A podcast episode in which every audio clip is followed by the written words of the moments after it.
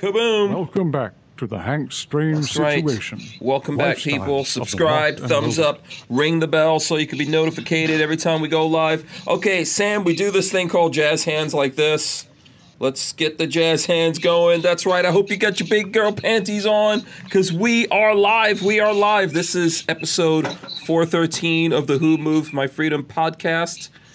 Coming to you live from the Strange Media Studios in Gainesville. And um, I, I'm hearing a little bit of an echo. I don't know where that feedback's coming from. But yeah, this is episode 413, and we have Sam Paredes of GOA California. Did I get it right? Uh, uh, you just told me. Gun owners of California. yeah, Gun Owners California, and we've got Babyface P joining us live here. So we're going to talk about uh, lots of California stuff, lots of things of interest to the gun folks out there in California. If you're in California right now, you have questions. We got Sam here. Okay, we got Babyface P here. He will try to answer questions. You'll just make up stuff. Oh, I'll give you all the the answers for California. I know everything. Usually with me, he's he, he he's pretending like he doesn't know everything. But when it when he whenever he's dealing with me, he acts like he knows everything. Oh, because I do. Of course I do. Exactly. so we're gonna do that. Um, I, also, Virginia had this uh, special session on guns Oh God, to how did that solve all problems of mankind, and it was abruptly um, ended. I think that's how it went. Got shut down. so there you go. So that's I mean that's pretty much the long and short of it. But we'll get into that a whole bunch of stuff. We're not just going to talk about what's going on in California, right, Sam? No, we're going to talk about the Second Amendment nationwide. Um, Yes. You know, coming to a theater near you. Yes, absolutely. So if you guys have questions or things you want to talk about, topics you want to get, we're going to be all gun gun uh, related and anti-gun horrible related laws and things people are trying Oh, to do. God. We're going to talk about all of that. Uh, shout out to Andrew. He gave us uh, a dollar. Thank you, Andrew. Mm-hmm. We appreciate it. No comment. If you have a comment, let us know. I No, will- Andrew I will usu- out. Yeah, Andrew doesn't usually have a comment. I think he just wants to support us, which is awesome. Cool. So thanks a lot, Andrew. Shout out to everyone out there, all you guys coming in. Please, right now, thumbs up. So we would we appreciate all the thumbs ups. I forgot to throw up a different sponsor thing. Boom, Franklin Armory. That's who's sponsoring. it. Pay no attention to the thing you just saw. That is, just forget that. That's not the sponsor you're looking at. So anyway, uh, Franklin Armory is sponsoring us tonight.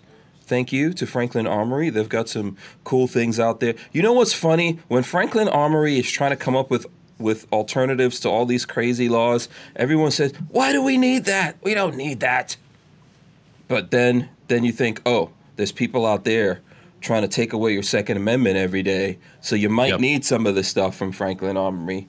So anyway, shout out to those guys. Thanks to them a lot. Um, Sam, we already know Babyface, so you know he was already here yesterday. you know, uh, Sam, welcome to the show. You want to tell us like who you are, what you do, how you how you guys associated with GOA? Sure. Um, Sam Paredes, I'm executive director of Gun Owners of California. I've been doing this since 1980. Wow. You know, I, out of kindergarten and straight to the to the Yeah. fight to protect guns. Babyface P Uh, wasn't even alive in 1980, man. Nope. No, I will. I will give credit. I was not. Well, no, you came just- along just- like eight years later or something. Yep. just to show you how long the, the real political fight on the, uh, on the Second Amendment has been around. Mhm. We were founded by uh, uh, California State Senator H.L. Richardson, who at the time was a board member of the National Rifle Association, and this was just after the Watergate campaign finance Nixon debacle. Um, the federal government and California both created their own campaign finance reform laws Mm. and they created political action committees. That's back when it started back in 1974 75. So Senator Richardson went to the board of directors of NRA and said, Hey, do you guys care if I start one of these political action committees out in California? Because for the first time, the, uh, the legislature sponsored a bill to ban handguns. And the board said, No, go right ahead. As a matter of fact, use our fundraising guy to help you raise money to fight this. And from then on, uh, we've been fighting here in California. And, and because the laws are different for the state and the federal government, uh, uh, we had to create Gun Owners of California and Gun Owners of America. We have Gun Owners Foundation, which is our legal arm where we do all of our educational stuff and we, we pay for all of the lawsuits and friend of the court briefs that we file with uh, appellate courts and the United States Supreme Court. A lot of, uh, you know, we, we've been around doing this for, for quite some time. We don't do anything except fight in the legislature or the, the halls of Congress. We work in elections to elect pro Second Amendment candidates and defeat anti gun candidates. And finally, we work in the courts in conjunction with a lot of our Second Amendment partners throughout the country in order to move the Second Amendment forward, to restore it and to protect it through the judicial process. And, and we've got some very exciting times coming up ahead of us uh, on, on that area, but we can talk about that, you know, a, a little bit later. Yeah. Uh, been doing this for a long. I'm, I'm a lobbyist. I'm a I'm a, a legal reader and writer of, of, of friend of the court. I didn't want to go to law school. I didn't want to be a lawyer. They're forcing me to be a lawyer. I don't like it. But uh, you poor guy.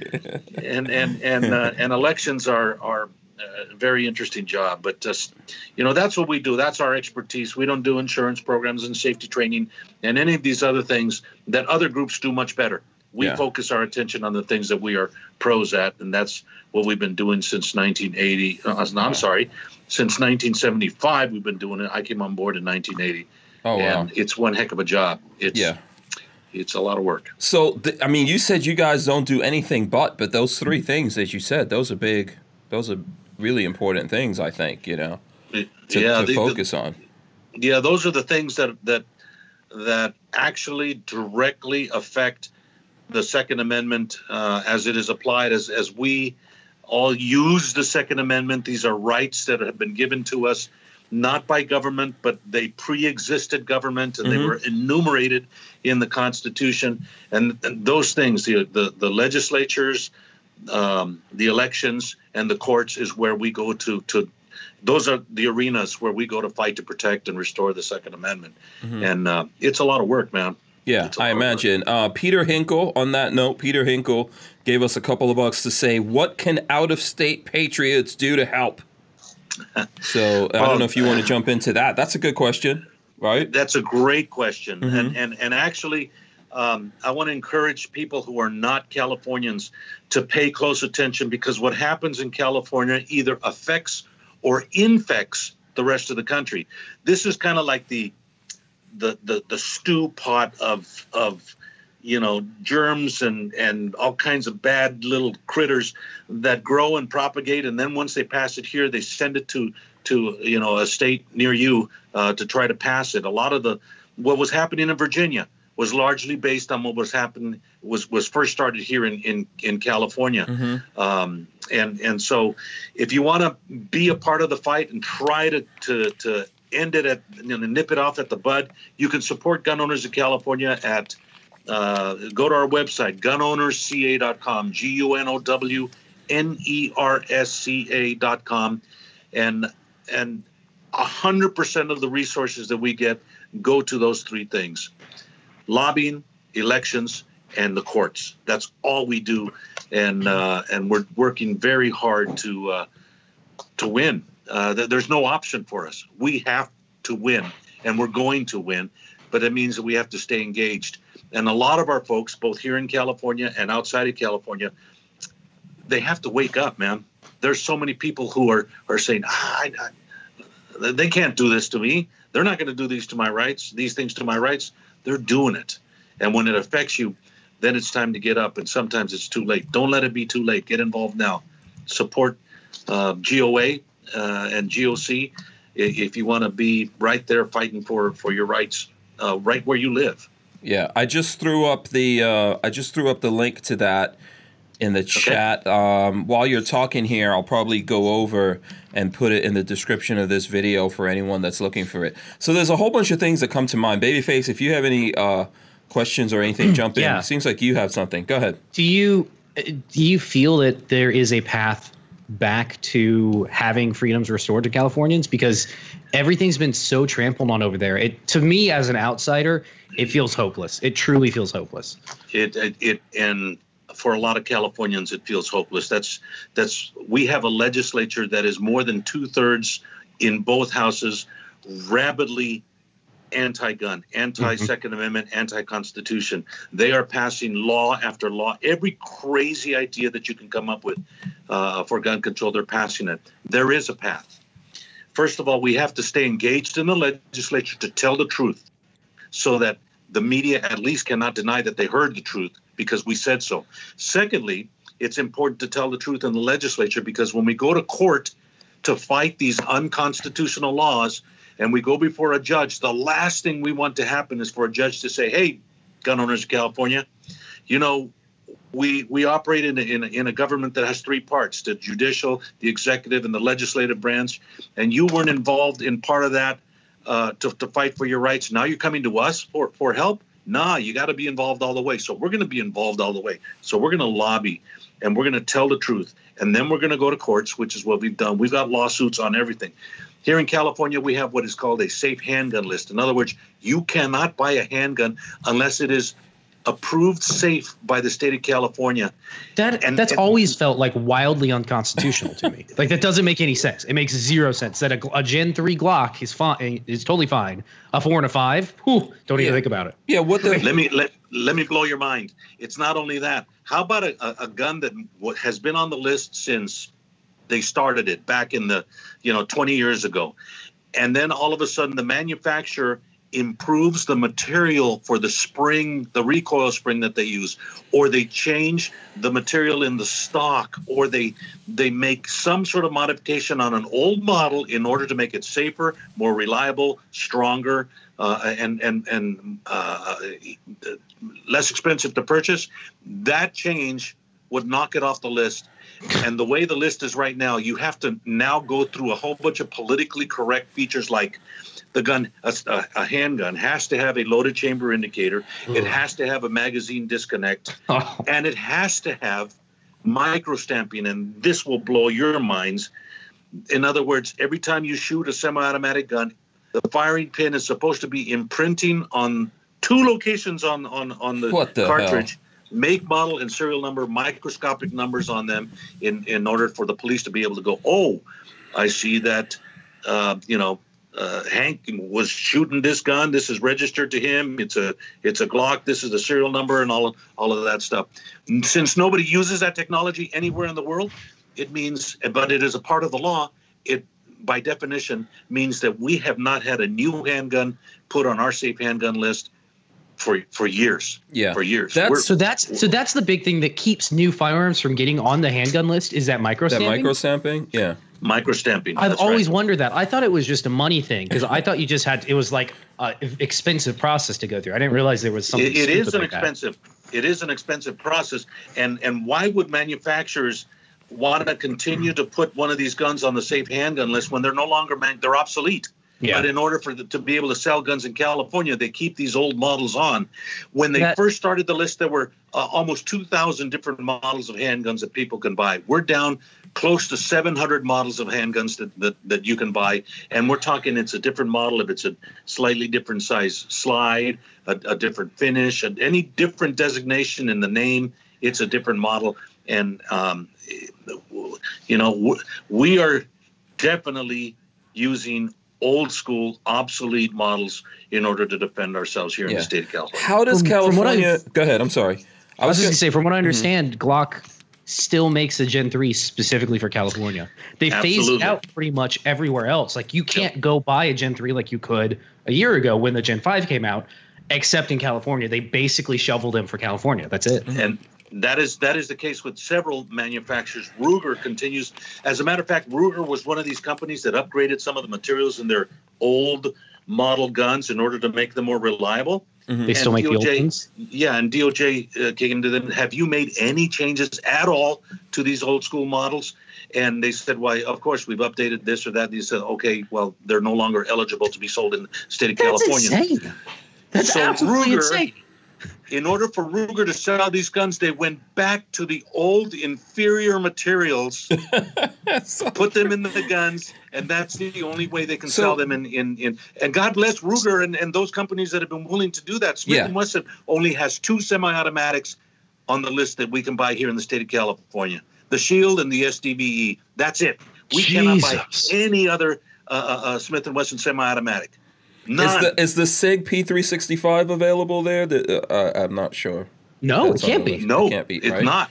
Yeah. It's not. So you know what this you know what this brings to mind. So you're obviously a Californian, so you know about this. So California has this thing called cafe standards for cars, where Uh-huh. they control every single car that comes into America because of their particular standards That's that correct. they have set for cars. So this is something like that. Um, I think that's uh mostly affecting people in California, where the car thing affects uh, you know everyone around the co- uh, probably in North America Yeah. on the whole. Yeah. But how the hell is California getting away with this crap?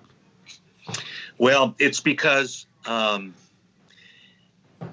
some of these things have been challenged. Some of these things have not been challenged yet because when you go to court, you want to make sure that you have a very good chance of winning your lawsuit because if you lose, it puts you behind for a long years, maybe decades, in order for you to be able to fix that.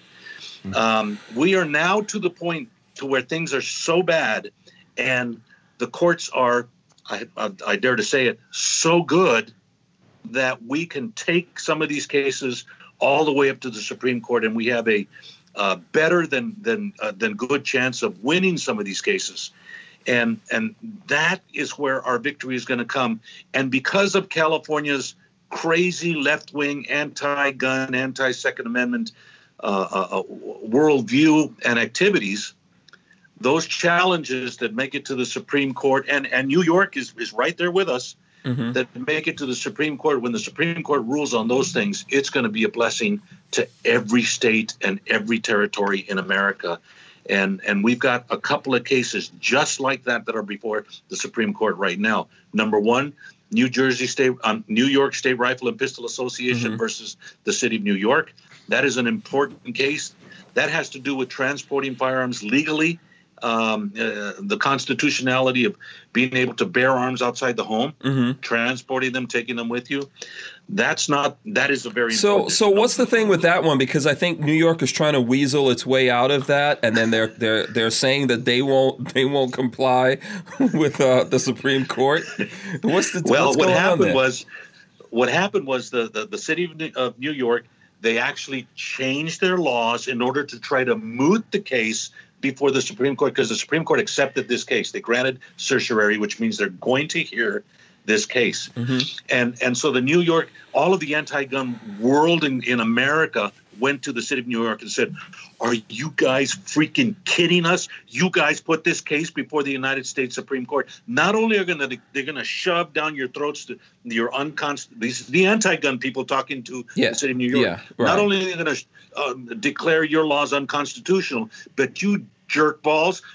What's going to happen now is now they have an opportunity to rule on level of scrutiny used on any gun control case. And if they rule on that, the world is going to change. If the Supreme Court says, you know what, since Heller and McDonald, the cases that, that declared the Second Amendment an individual right, since Justice Scalia said that the only, I want to discourage judges to use judicial balancing tests on Second Amendment cases. In other words, uh, rational basis, intermediate scrutiny, and even strict scrutiny. Want to caution you: the only thing you should be using on Second Amendment cases uh, uh, um, are text, history, and tradition of the meaning of the words when they were written by our founding fathers at that time. That's the only guide. And if you use that as a guide, It's- all of the gun control laws in, in throughout America uh, vaporized. Yeah. yeah, these people don't these people don't have any kind of sanity. So so wait, So- what happened in New York? They went they went and tried to change yeah, they- something. They, they, yeah, they, they changed the laws in order to say, oh, people can now transport their, their, their guns in, in, in the city of New York. You see, uh, people. Are people need to go to taking advantage of that it. right now? Are people? So the- Supreme Court said, nah, you guys are trying Yeah, to don't try it, yeah. one. We've already got precedent. We're going to rule on this issue the way it came to us, and we're going to, and, and, and, and that's the way it's going to be. So New York- New York is- is, is, is New York is the most. Uh, first of all, I grew up in New York, and it's the most insane place. Richard Hughes was just here. Shout out to Richard Hughes, by the way.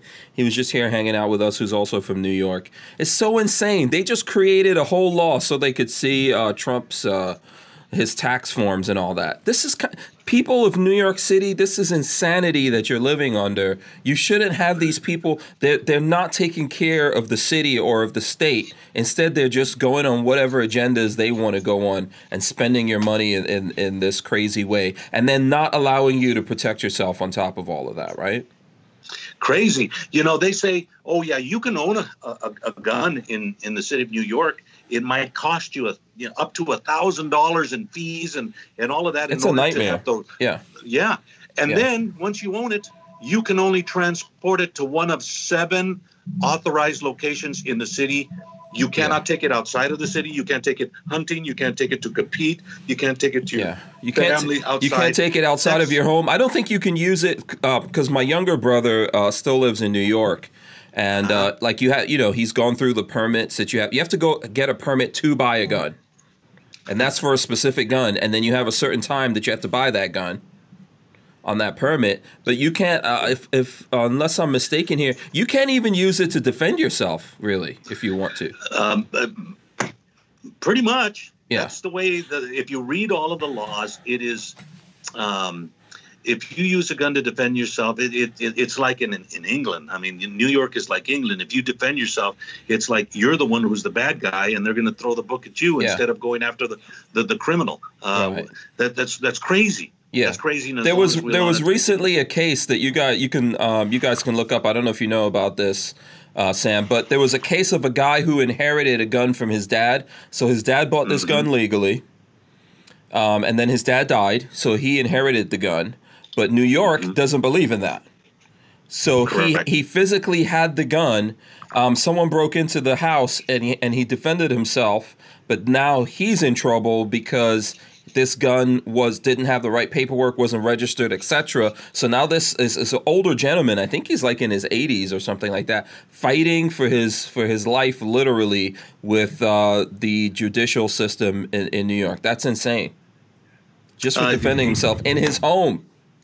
Yep. You know, as far as I'm concerned, anybody who uses any firearm, registered or not, to defend themselves and they're successful, all that's it. That's it. That's where it ends. Um, forget about any violations they might have had. As if they've defended and protected their lives, it saves society money. It saves us uh, uh, uh trouble. It, it, it, doesn't choke up the courts.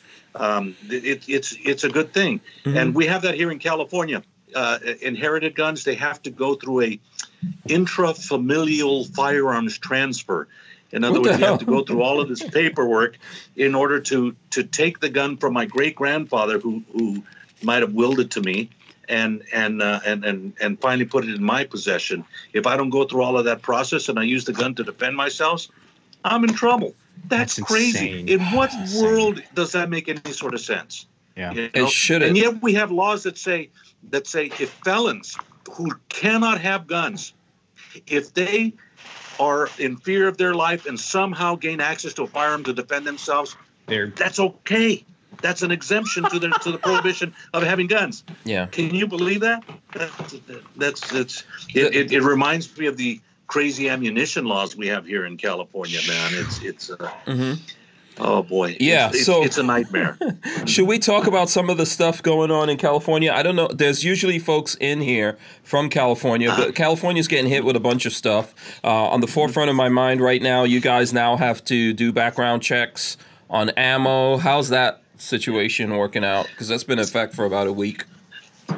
Yeah, July 1st, everybody was required to uh, if you wanted to buy ammunition, you had to go through a licensed ammunition vendor. Mm-hmm you have to go through a background check, one of three different kinds. One, if you have a gun that you, uh, if you have purchased a gun and registered in the state of California, you're on a database.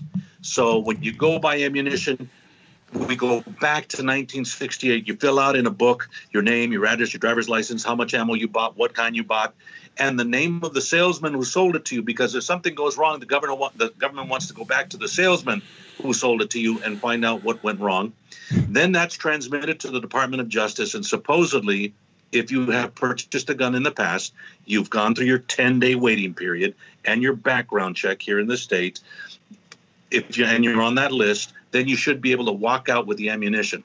But if your identification that you use to, to prove who you are spells road RD period, and on your dealer record of sales for the gun that you purchase, it spells it R O A D. Those records will not match, and you will not be able to take possession of that of, of that ammunition. That's if you you go in and buy one box of 22 long rifle, you're going to have to do that, Wow. or you're going to have to show up with a with a with a um, a real ID driver's license or a uh, birth certificate or a passport certified birth certificate, uh, uh, or you're going to have to purchase a a a certificate of eligibility. That's Uh, you, that means to me that is insane. Yeah. that is the craziest thing. yeah. yeah, you're basically registering yourself with the Department of Justice. They do a, they roll your fingers for fingerprints, um, and they do a background check that is valid for one year, hmm and then you have to renew it. And you can go in there, and if they have, you you go in there with your uh, certificate of eligibility number, and they run it through the system. And if everything checks out, you're you're good to go. And finally, if you don't have any of those things, you can go ahead and do like you do when you buy a gun. You fill out a dealer record of sales. It could take you up to 10 days or more waiting period before they do a one time only background check. You'd think that once you do that, they would put you on the database and you'd be eligible to buy ammunition in the future. No, you get a 30 day window where you can make one purchase transaction. This transaction, is insane. and that costs you So, $19. so what happens to someone suffering from domestic, some sort of domestic abuse, trying to defend themselves, and they have to go through this, and they can't jump through all the hoops, and meanwhile, someone comes and beats them to Die. death, or yeah, I mean, Yeah, exactly. There's uh, you're i mean you can only imagine what what happens there they, they become a victim instead Mhm. of a survivor because Mhm. the government here in california prevented them from from having the ability to protect themselves because the government isn't going to protect them and Mhm. the government is prohibiting them preventing them from, from protecting themselves yeah. so Well, and the gonna have a government has no, um, they have no responsibility to do so. At least not the police departments, right? That's correct from what the That's Supreme correct. Court said. Um, and then I saw, which is real. This is like made me feel like I was in the twilight zone. I saw the governor of California. Uh, is that that's Newsom, right? He's the he's yeah the governor. gavin newsom Yeah, he said that it's not guns that kill people; it's the bullets now. It's the bullets that kill people. Did you see that? So yeah, Yes, he um, he was the reason that we have these laws. Uh, before he ran for governor, he sponsored a an initiative, um, uh, the, a proposition here in California that created the ammunition registration system that we are now living under. Un- unbelievable as it may seem, the voters of California voted it in because they thought it was some sort of a safety for schools program a safety program and not an ammunition registration system. And it and and that's why we have the law on the books. And and it's it's absolutely nuts. Here, here here's a kicker. Let's say that my brother i'm a gang member.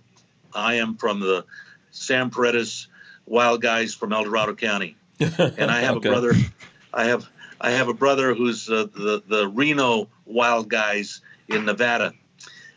My brother in nevada can literally load up a tractor trailer full of ammunition, come into the state of California, shoot it, use it, do whatever he wants with it, and give it to me, and he will not have broken the law. But if I go to Reno, to Scheels or Sportsman's Warehouse or Cabela's and buy one box of 22 long rifle ammunition, bring it back into the state, I have violated the law. So Oh. it's very insincere. So a, a resident of the state of California cannot leave the state and go somewhere else and buy ammo, but someone that's a resident of another state can go into the state of California and and uh, give away, sell, do whatever they want with the ammo.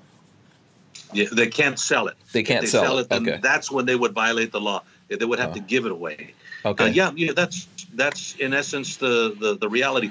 But let's say somebody's coming to California and they didn't bring any ammunition. They want to buy some ammunition here. They're prohibited from doing so. They can't. There's no way, no mechanism unless they apply for a certificate of eligibility while they're at home. Take the 30 days plus that it takes to get your certificate of eligibility. Costs almost $100 to get that thing. Either receive it, then they can come into the state of California and buy ammunition while they're here. So it's I th- this is. I'm sure your your listeners are going. what the heck is this guy talking about? This doesn't make any sense. This is crazy. That's exactly what it is. That, so how, how is that working out? Is that system working flawlessly? What's the deal? well, imagine this. In the state of California, we have probably 40 million guns. Over the last five years, there have been over a million firearms transactions per year in the state of California. And let's just imagine that on the average, every new gun buyer buys two boxes of ammunition within the first year. That would be 8 million transactions that would happen. So the Department of Justice has gone from having tracking no transactions to tracking tens of thousands and eventually millions of transactions as time go, goes by. Their system, some places it worked okay, kind of sort of. A lot of places it put it shut guys down. People were out of the business of selling ammunition. As a matter of fact, we have Walmart in the state of California, the largest vendor of ammunition in the state. They haven't sold any, any ammunition since July 1st because they have to train their employees to use this system. And Department of Justice didn't give any training to, mm-hmm. to people on how to how to use the system, how to make it work. They wrote regulations and say, here, here's a sheet of paper. You guys read it and figure it out. So there have been all kinds of crashes, platform crashes, software and hardware uh, uh, incompatibility that has prevented people from being, uh, uh, uh um, uh, you know, in business, and it's crazy. But that's a that's a good thing in their eyes because it's preventing people from buying ammo. So on the left, that's a great thing. It's not being not allowing people to buy yeah, ammo is, yeah. is the name of the game. Yeah that you, you hit the nail on the head. Jeez, Their goal is not really to prevent crime or because they know that none of these laws prevent crime or reduce crime or solve crime. It is everything they can do to make it more difficult for us to get guns and ammunition because they are scared. They are afraid of us. And and so the debacle and you know what they say? Oh, we'll fix it you know, you know, it's up to you guys. If you don't, if if the system isn't working, we're not going to tell you, we're not going to answer your questions. Um, you figure, you read the law and and and interpret it through hire an attorney and interpret the law and and go that way. And if you screw up, you might get a visit by a bunch of guys in black SUVs jumping out in ninja suits with AR-15s, well, actually M16s or M3s, mm-hmm. M4s, uh, and they come knocking on the door and say. Um, you screwed up and uh, we're coming to take all your ammunition and by the way now you're ineligible to own guns and and all kinds of how are they how are they enforcing this? Who's going around checking the books? Who's enforcing all this stuff? How's that working? Well as of right now there is no enforcement. There's no one out there. They're relying on local law enforcement uh, uh, sheriffs and chiefs of police to somehow magically find out when somebody is in the black market of, of, of uh, selling ammunition and and then charging them with, with, a violation of these laws. They don't have enough agents at the state of California Department of Justice to be able to go around and enforce this law. So it's kind of like this is the law. Now go out and obey it. Um, and if you don't obey it, uh, naughty, you're naughty, and maybe we're going to catch wow. you and charge you with something. So this could be a reason. So like if they pull someone over who um, or or go, go, into your home and you have firearms, instead of going after those, they could say, "Hey, how did you buy this ammo?" or something like that, right? Well, first you, of all, right off the bat, want to make sure that all of our all of the listeners understand if you ever get a knock on the door from law enforcement very politely you say yes can i help you in this police we want to come in say I'm sorry, unless you have a search warrant, you're not welcome inside this house. Mm-hmm. And the reason that they go without a search warrant is because in 99.9% of the cases, no judge would give law enforcement a search warrant for them to be able to go in and find out what we're doing with our guns or our, ammunition. So, mm-hmm. that being said, mm-hmm. um, yeah, it gives them a pretext if there's some indication that you violated the law. Once they're inside, it's kind of free access. You know, they see something that that looks out of place, they can charge you on gun violations while they were there to deal with ammunition violations. They keep they're going to keep track a record of all the ammunition that everybody buys through this system, and they, are they're calling it the ammunition purchasers uh, uh, database. So me, I shoot a lot, and um, over the years, it's not going to be five or ten boxes of ammunition that are going to be listed in my name. Yeah, haven't It's you gonna you, be you haven't tens of thousands stockpiled? of rounds. You haven't stockpiled. I'm guessing at this point, right? Oh, I, Oh, don't I- yeah, don't you don't have to. You don't have to answer that question. Okay, lots of people are asking us about reloading. Someone mentioned 3D printing That was a- bullets. Yeah, that was a good question because Yeah. like for here, I, I reload. Um, Yeah. Is there any is there anything stopping from getting components in? Nope. You can buy all the components: primers, cases, uh, powder, and projectiles. All of them, and you can have it delivered to your doorstep by UPS or or a FedEx or whatever delivery system you can. But if you have one box of 22 delivered to your doorstep, you have violated the law. It's insane. I, I can buy For now, a- for a now, for now, you barrel- could do this. Remember, for a now. barrel of black powder, and that's not a problem. yeah. Well, you know, they they they they're frustrated because uh, I've had the opportunity to testify before the legislature literally thousands of times since 1980, and I, I have reminded them that you know you cannot prevent me from reloading ammunition because I just I just drive around the streets of my neighborhood and pick up all of the wheel weights that I that I that I find, and that's enough for me to melt down and create my my own bullets. You have Yeah. no way of knowing any of that. Anybody can do that. And let me tell you, if you guys really want to get down to the nitty gritty, there are people who are residents of our correctional institutions who have learned how to make gunpowder in prison. Mhm. What makes you think that those of us who are out here in have Occupy- have modern yeah. amenities Yeah. and technology. Yeah, yeah in not Yeah. Freedom, California, but still able. You know, That- it's, that's it's- true. It's We- like prison, I- but you're I- outside. You're outdoors. yeah Yeah. we're we're, we're in occupied territory you know Yeah. it's uh behind Wow. the razor wire So what um what are you guys doing to push back against that? There's some other things going on in California that we probably need to get into, but what do you guys what kind Sure. of pushback you Sure. guys have going on? um, the National Rifle Association and the California Rifle and Pistol Association are partners here in California. They have filed a lawsuit, and uh, Kim Rhode, our Olympic uh, uh, hero, um, six-time Olympic medalist, she is the lead person. It's uh, Rhode versus Becerra, who is our Attorney General. Okay. They filed a lawsuit to, to find this entire law unconstitutional. Probably later this week, um, we're working with the with with the other folks to file a temporary restraining order or an injunction to to stop the law from proceeding because it is so disrupting commerce in in the state of California and denying people directly absolutely their second amendment rights because guns and ammunition are inseparable. Guns without ammunition are not arms. They have to they go hand in hand. So if you if you prevent one from uh, uh, accessing the other uh, you don't have arms. So uh, we think that there's a pretty good chance that we'll be able to get this this law at least suspended until the court case is heard and maybe overthrown um, and, and thrown on its head which would be amazing. But it only happens because there are enough people who are paying attention and have gotten totally ticked off and they have are, are, are becoming members of gun owners of California and California Rifle and Pistol Association and NRA, and for us to have the resources to go into court and to file the lawsuits and the friend of the court briefs that are needed to to overturn these laws. And we can't stop now. Uh, we're in the process, uh, and and and victory is ahead of us, but we got to keep moving forward. yeah, it's a, it's a tough deal. Need everyone on board. Is the NRA helping you guys out currently with this fight? I know there's stuff going on at the NRA. They're a little You busy, know, I don't- a little I- I don't- distracted. I don't. Yeah, I, I don't pay attention to any of that stuff. But what I can tell you here in the state of California, the NRA has has has spent somewhere between three and five million dollars in lawsuits to to protect the rights of Californians over the last couple of years, not a long period of time. So, are they engaged in California?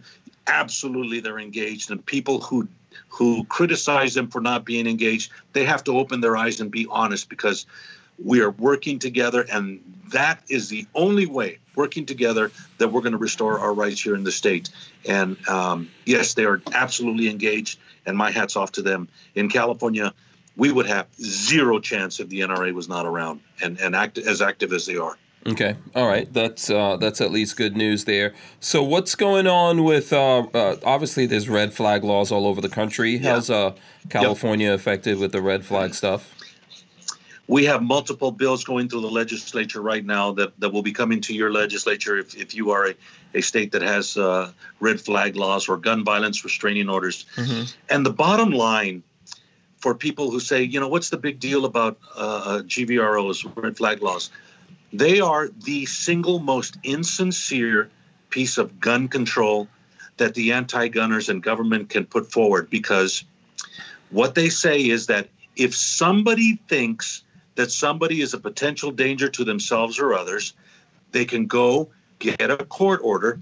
They don't have to show very much proof. They just have to say, well, this is what they've, they've done. They've been acting funny, and the, no judge is going to deny this. They, go ahead and issue this restraining order. When they notify the, the, the person, they lose their gun rights, and then they say, okay, your guns are away. We hope you feel better go off and don't do any evil. Mm-hmm. Nothing else happens. There's no follow up. There's no evaluation to check to see if really this person is a danger to themselves or others. And typically, with these red flag laws, the person who has been charged with this, with this uh, uh, um, uh, area of the law, they cannot immediately come to the court and say, "What is going on, Your Honor? I have none of these issues. I have testimony on on my side from my doctors. I don't. I'm not crazy. I'm not depressed or anything like that. They have to wait a period of time before they can come before a judge.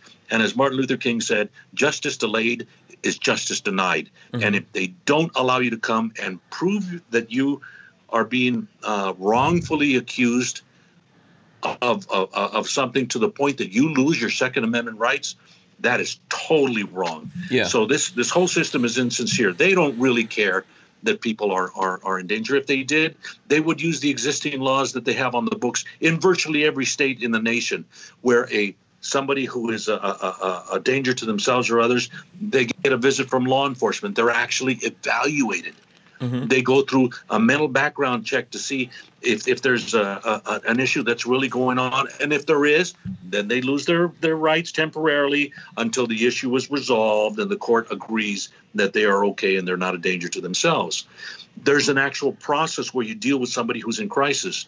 Red flag laws don't care about people who are in crisis after they've charged them. They say, just go out and be free and please be nice and don't steal a gun or borrow a gun or make a gun and, and commit some sort of crime. So, so let me let me ask you this. Um, so a couple Mm-hmm. things here is who pays for the legal fees of the person who loses their guns? the person who loses their guns will have to hire their own attorneys to be able to go to court and to to defend themselves.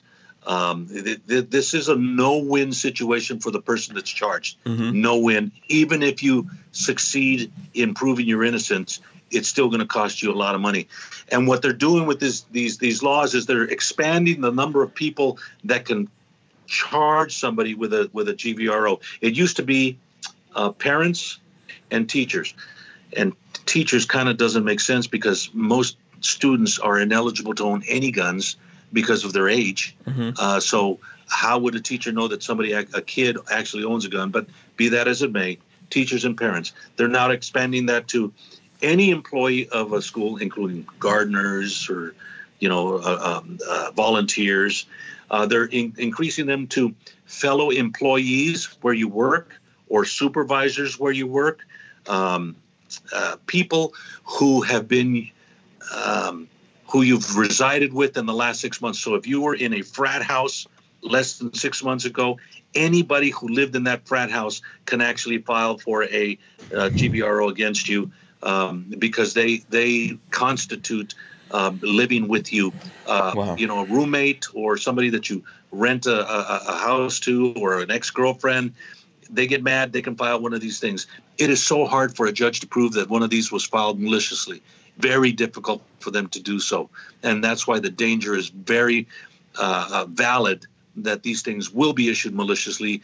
It happens all the times in divorces. You know, first thing a, a, a, a, a lawyer tells a divorce uh, a candidate, hey, has he said anything or she said anything that, to, to, to scare you or, or, or get you mad? And if they have, we're going to get a, a restraining order, which automatically means they lose their gun rights and so it, it happens all the time and, and that's a very real danger with these things Yeah. So, um, so what happens if you can prove that someone made a nuisance, um, you know, red flag against you? Could, it, it, are there any? Is there any way to recover money to get damages or anything like that? Well, there's nothing in the law. Um, if somebody can be proven to have done it maliciously, they could be charged with a misdemeanor. Um, but there's nothing in the law that allows you to go back to file for a recovery of your your legal expenses. You can file a civil lawsuit. That not the existing law allows you to file a civil lawsuit to try to recover some of those resources, but then it, that costs money to file that lawsuit to recover the money. Yeah, and and uh, and lawyers. Uh, the this, this, there's nothing in. Yeah, these aren't cases where lawyers are going to come in and go, "Hey, have you been wrongly accused? We'll do this for free. We won't we won't take any money from you unless you get money." No, they're not going to do that. Right? No, that's not the way this works. Yeah, this, this, this is, is, not, not like a car accident. Contingency. Yeah. yeah. it's not a contingency sort of a case. So it's, uh, yeah, I mean, there's lots. That, yeah, that's going to be rife with abuse. I think. Look, someone who wants to come after you and wants to disarm you can use this against you. Absolutely. Yeah. Absolutely. And the chances of them getting caught if they were malicious or, or blamed for a malicious uh, filing of one of these is very small, very small. So, depending on how mad somebody is, they they're they're going to be willing to take the risk. You know, this guy has yeah. tipped me off so much. Yeah. I, have uh, had people people call the cops on McDonald's or Kentucky Fried Ch- or KFC or something like that. Yeah. If they don't, this or Starbucks. Is, yeah, oh, this no, is no, so crazy. Starbucks. They keep the cops out of there. Yeah. So so okay. Um, what about there's lots of police departments, towns, uh, etc. That once they get their hands on your property, you will never see your property again, no matter what. Right. What about that That's case? Right. And what? And, and then let's say let's take it further than that as well. What if these guys come and get incredibly valuable, rare guns from you, and you never see them again? What then? What do you do? Well, here in the state of California, and I don't know if it's the same uh, throughout the rest of the country, but when firearms are confiscated by the police, the law requires them to give a detailed inventory of the guns, complete with condition, make, model, serial number, any uh, distinguishing characteristics, and condition of the firearm. The law requires them to do that and to give the person a receipt with that information. Do they do it? Not so much. Uh, but mm. that is what the law what the law requires. If your your case is resolved, you have what you need to be able to go back, and you have to go back to a judge, and the judge has to grant you the the the, the uh, pri- privilege or right to get your guns back, and then if as long as the police department hasn't already destroyed or somehow gotten rid of your guns you're supposed to be able to get your guns back but we've heard many many horror stories where people uh, that you know they they they come up with all these excuses. Oh, we still need these guns for as evidence. We're still checking them to see if they've been used in in any other crimes. You know, and are they and allowed to do that? So once they get their hands on your guns, they're allowed to uh, check serial numbers and all that. Yes, yes, yes. Hmm. Once they're in their possession as, as evidence, they can. They, uh, uh, as a matter of fact, they're supposed to report the the uh, confiscation or collection of those firearms to the Department of Justice for them to be able to bounce it off of the stolen gun list uh, and and uh, um, uh, their their list for crime guns. Uh, so yeah. yes, that they. This they is like th- this is theft. This is piracy. you know, this is insane. Um, let me do a shout out here for a second. Also, let me remind everyone watching. We've got like 150 people watching, but we didn't hit 100 thumbs ups yet. So I'm gonna ask everyone to smash the thumbs ups, or if you really hate us, do the thumbs downs, whatever. It's all good. SoCal Gunner, someone from your state, says um, GOC in the house. Shout out to Sam and all the strange familia here fighting behind enemy lines with Sam. So shout out SoCal Gunner. Yeah, I know it's tough for the people in California out there, man. It's a beautiful state just on its own, but but it's been completely destroyed by by what's been happening the last what like couple decades, I think. Yeah, it, it is. It is. Um, it, it's a, a, lot of good people are leaving the state of California because they haven't, they can't take it anymore. But for those of us who who call California home, and um, uh, this is where we're going to stay. This is where we're raising our children our grandchildren. Um, we're going to keep fighting. Uh, the, you can call us a remnant or whatever you want to call us, but we're going to fight until the bitter end. And frankly, I think that an upcoming Supreme Court decision is going to turn things around, has the potential for turning things around on the issue of guns in the state of California in a very big way. We have two different assault weapons bans. We have the so called safe handgun list. We have 10 day waiting periods. We are shall issue or may issue on concealed weapons permits. We've got uh, all the all these laws that that have a potential of maybe vaporizing with the help of the United States Supreme Court. If that happens, and the gun issue is no longer something that needs to be defended, uh, we will always protect it, but defend it here in the state of California. Then we'll turn our our, our heads to other very important issues that that uh, you know befall our society because of a of a left leaning government. Yeah, absolutely. Let me do another shout out. Bruce Ludman, right? Am I saying it right, Babyface? Hey, yeah. Bruce Ludman, he's that. out there. He's the one that. Let me just show off the Babyface P shirt that I'm, There that you I'm go. wearing today. Uh, let me see if I turn around, you can see. Oh, the yep, yep. There you go. Babyface There's my logo on the back. logo On the back of Thank it. you there. again for the shirts. Thanks, Bruce. yes, I'm. You know, I'm rocking it. Um, you know, it'd be nice to have one that's OD green. I'm just saying. not trying to, not trying to cause any trouble here, but you know. yeah, thanks to Bruce. Yeah, so this is. Um, are there any sanctuary uh, cities or anything like that for firearms in California yet? Yeah, yes, there's one city that has said we've had it. It's the city of Needles. It happens to be down on the southeast, not quite the corner of California, bordering on Arizona. This is a city that um, relies on tourism. It's it's right on the Colorado River. It relies on tourism from Arizonans to come into Needles and do commerce there, recreate there. We're talking desert desert areas down there. It's it's it's you know you say desert and you think ah desolate. There's nothing there. It's beautiful. It's hot, hot, hot. Um, uh, but but uh, the city said, forget it. We're asking the, the legislature for an exemption. We want to become a Second Amendment sanctuary city. We do not want to implement all of these laws. They've passed a resolution through the city council in order to to do this.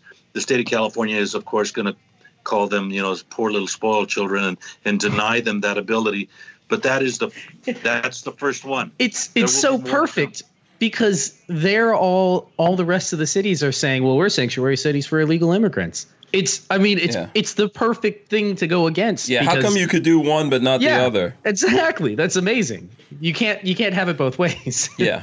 Well, that is the You- enigma of California. Uh, Yep. You can't have it both ways. Well, we have politicians that say yes, you can. Yeah, in And California, you can have it every way to Sunday if you want it, upside, inside out, what a, you know, all kinds of different Yeah. ways. You just cannot defend yourself. That's correct. You know, that's, That's it. That's really crazy. The cowboy, the ca- mm-hmm. it's California. The I think California is the original cowboy state, right? Or it used to be. It used to be. Well, be a long time um, I think. Wyoming and, Yeah. and, and Montana Yeah. would, and Colorado would argue with that. Yeah. But uh, But We're- used we're to be free state. people. Yeah, used to be free people Oh, in. California. Yeah. we were the hardiest of the hardy. People from all over the world, from all over America, flocked to California in 1849 to to try to, to, to find their yes, go west, young man. Yeah. and to make their fortunes. And, and some of them made their fortunes in gold. Some of them made them in, in denim jeans. Some of them made them in wine, uh, wine growing and, and, and tool manufacturing and all of that stuff. We were a hardy people. And now we're a bunch of pansies, man. Yeah. The- the- the- it- So- we're dude, just, it's, it's sad. Yeah. Sad. So I don't know if Oh, you got. they are. Yeah. Yeah. I don't know if you got affected by the uh, earthquakes, but I often think, man, wouldn't it be good to just like float off California into its own country? But I know this, you know, I mean, there's going to be some people that get mad about that. But I was thinking Yeah. about that with the earthquake. Like, this would be a good time, know, to uh, facilitate that. a, a 6.4 and 7.1 uh, earthquake back to back within a couple of days, even for California, is pretty pretty significant. And there are some people, you know, the San Andreas fault, the main fault, goes right through the Central Valley uh, from Los Angeles and down to San Diego, right up and around San Francisco, the Bay Area. And if that were to ever completely rip off, and that portion were to the, the west portion would go into the ocean, California would be one of the freest and most conservative states in the union. That's where all of the the the the the um, you know conservators and patriots live is on the east side, and the further you go towards the coast, the the the the greener and and uh, uh, bluer they become. It's Yeah. it's It's Yeah. a tough deal, man. Uh, last year I was in California. I was driving around the country, and California is really beautiful. You know, it's really It a is. beautiful place. It's it's sad that all of the and it's a it's a huge, massive uh, estate as well, where people need to be able to defend themselves for all kinds of different reasons. You know, there's lots. no matter where you go in California, there's reasons why people would need to. Uh, or places and all that that people would need to be able to defend themselves. Why are they why are they so set on taking this away from the people? Or are the people just giving up their rights without knowing, you know, what they're doing? I'm going to blow your mind again here. The mentality of the policymakers here in the state of California is this they have decriminalized the theft of a gun. In other words, if you steal a gun that is worth $950 or less, it is no longer a felony, it is a misdemeanor. So if they catch you for that, What? they bring you into they arrest you and they bring you into the department. They clear all your wants and warrants give you a new warrant to say uh, uh, uh, here's your here is your next hearing date. They take the gun away. They say here's your next hearing date. Now go out and be nice. Go out and be good. They don't, there's no jail time not even overnight um, go go and- per- good person. Change your life overnight. Be, yeah, be normal. but if you're a good guy, if you're a hardworking person, you have to jump through all these you. hoops, and then you have to face felonies and stuff like that for buying ammo. Absolutely. And oh, okay, Yeah, absolutely. A lot Uh-huh. of the crimes that, that law-abiding citizens are, are are are affected by are called wobblers. They can be charged as misdemeanors or felonies. And if you get charged with one of these crimes, you lose your gun rights because the federal government um, uh, they, they they they believe that uh, uh, uh, if you are charged with a crime that can be a felony, it's a felony and you lose your gun rights. yeah, then So you're better off being a criminal. Why not just be a criminal? it feels like it. yeah. It it does feel that way. It does feel that way. Yeah. And law-abiding citizens. As a matter of fact, here uh, to, to further the mentality, the legislature has reduced the penalties for people that have been convicted of a violent crime with the use of a gun. That their penalties have been reduced. Wow. These are people who uh, committed a violent crime with a gun, and their time in prison. They're just flipping everything reduced. upside down. So let me ask you this. So now, uh, because I'd like to get into talking about some of the other states here that have things going on. Are there Sure. any states as a gun guy, you know, living in California, what are the states that Californians look down on and go, you poor bastards? you have Um, it worse than us. Or is California the worst one? I don't know. it's it's it's regions. You've got uh, uh, New York City certainly, and um, Massachusetts, uh, particularly Boston, um, Chicago. Uh, those areas uh, are as bad, or if not a little Yeah, worse. than- Chicago. than Chicago's third world is uh, Yeah. below a third world country at this point. It's fourth Yeah, world at this point. Unless you're Jussie Smollett or something like that, then yeah, then it's Yeah, then you can get away with a- with with a yeah. with a crime, and and it's- and it's okay. You can just make up stuff. You can just make up stuff. Yeah. So what? Because I mean, you know, there are places that I think maybe have it a little bit worse. You know what? Um, There, go ahead. not entire states, but uh, Okay. there there are are regions that have it have it worse. We're, I mean, the Brady campaign. They they rank us as number one and hold us, you know, high on a pedestal for how anti-gun we are and how contrary to the Second Amendment we are. Mhm. So Yeah. Let's. Uh, do you guys want to get into some stuff going on around the country? Some other. Uh, Virginia, for example, had a had a special session on gun violence, etc. Today. Did you guys hear about that? They shut it down after 90 minutes. Yeah. I, just, I was just reading about that. Virginia, Virginia. I mean, we're talking about states that, you know, should be free states. Virginia thinking like this is so horrible. You know. It is. It is. But thank God we have some uh, members of the legislature, like the uh, uh, Republican uh, senior Republican whip, who resigned his position to protest the uh, anti-gun proposals that were put forth by the Republican Senate leader, a guy who has been, my understanding, has been great on guns forever, and for some reason, is falling pressure to the left and and bending down to the to the, uh, the idol of gun control and proposing Yeah. you know, gun control laws. It's, some, it's crazy. some kind of So- money some kind of money involved in that um, let me just pop this up real quick here i think this is on the truth about guns yeah breaking virginia's virginia legislature adjourned special gun control session handing governor northam humiliating defeat uh, today, the, the Virginia Governor Ralph Kuhnman Northam suffered. Okay.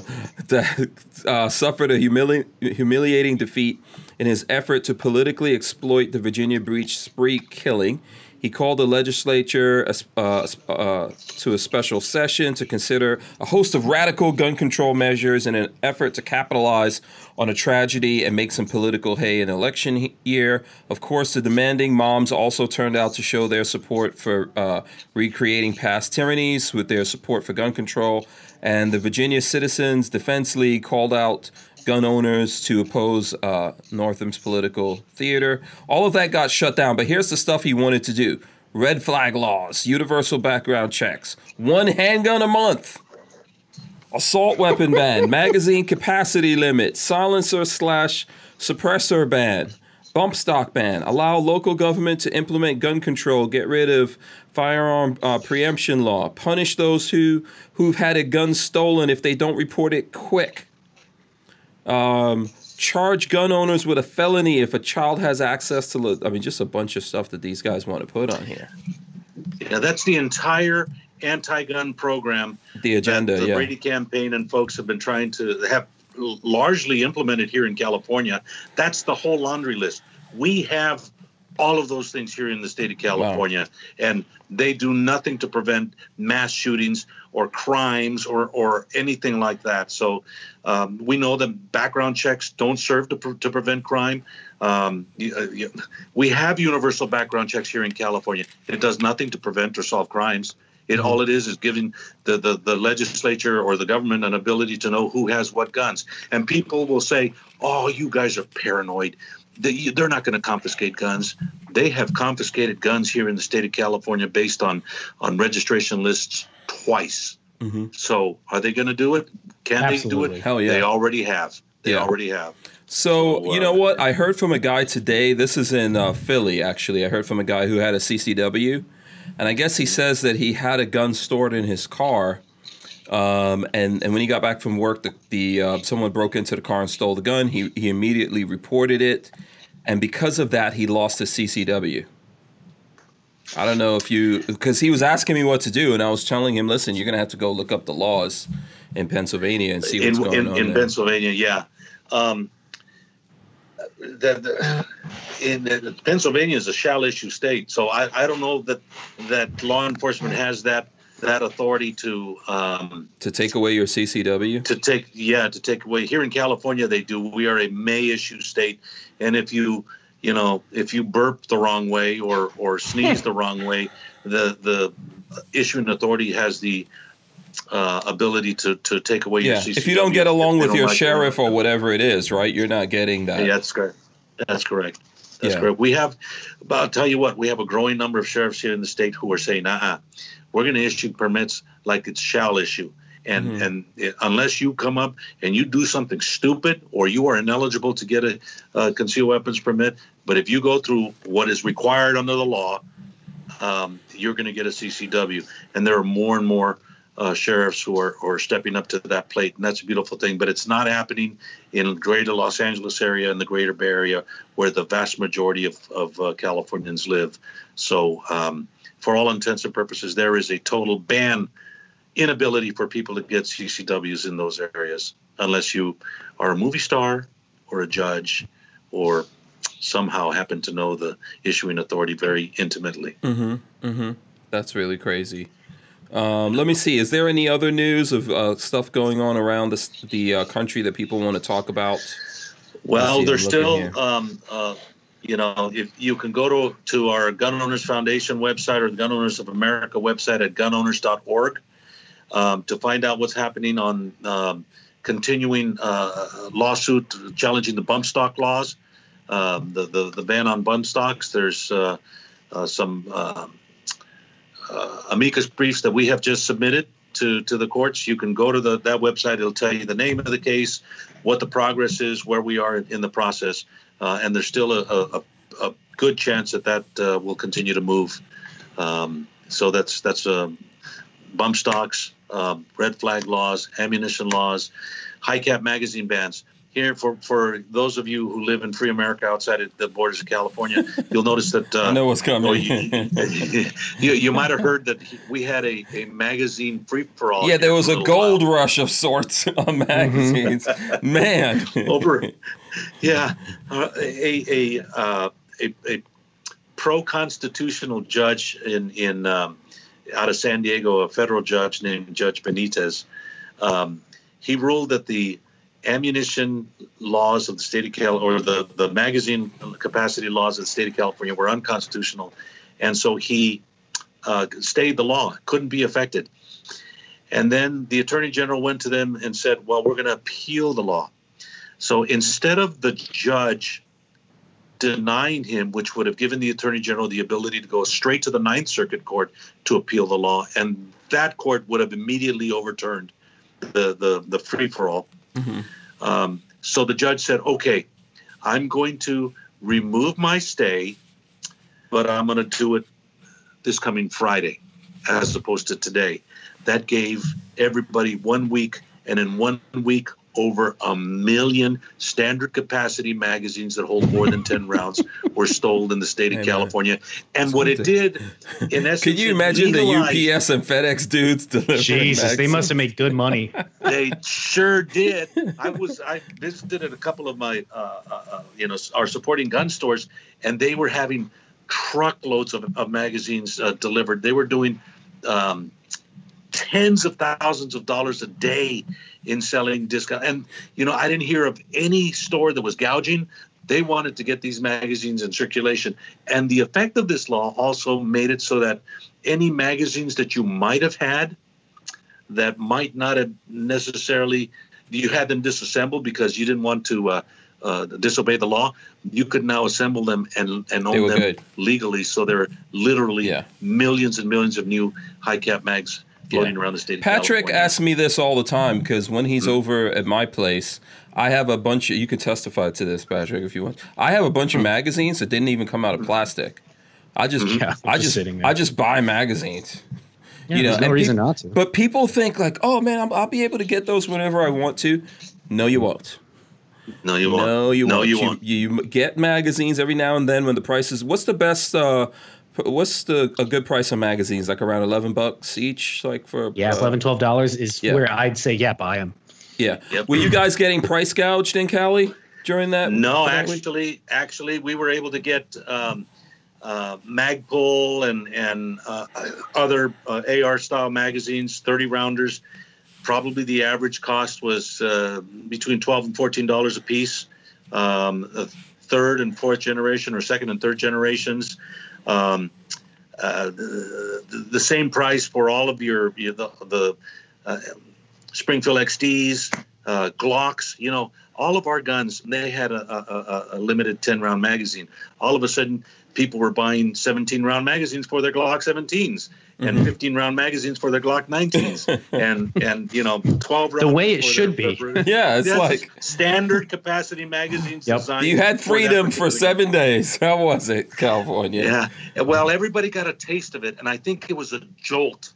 Oh God, God, it probably California yeah. in public. Yeah, and mm-hmm. and I think that's why people are starting to wake up a little bit more, and and um, you know we're asking any Californian or non-Californian that attempts to buy ammunition in the state of California and has a problem to contact us at Gun Owners of California. 916-984-1400 is our phone number.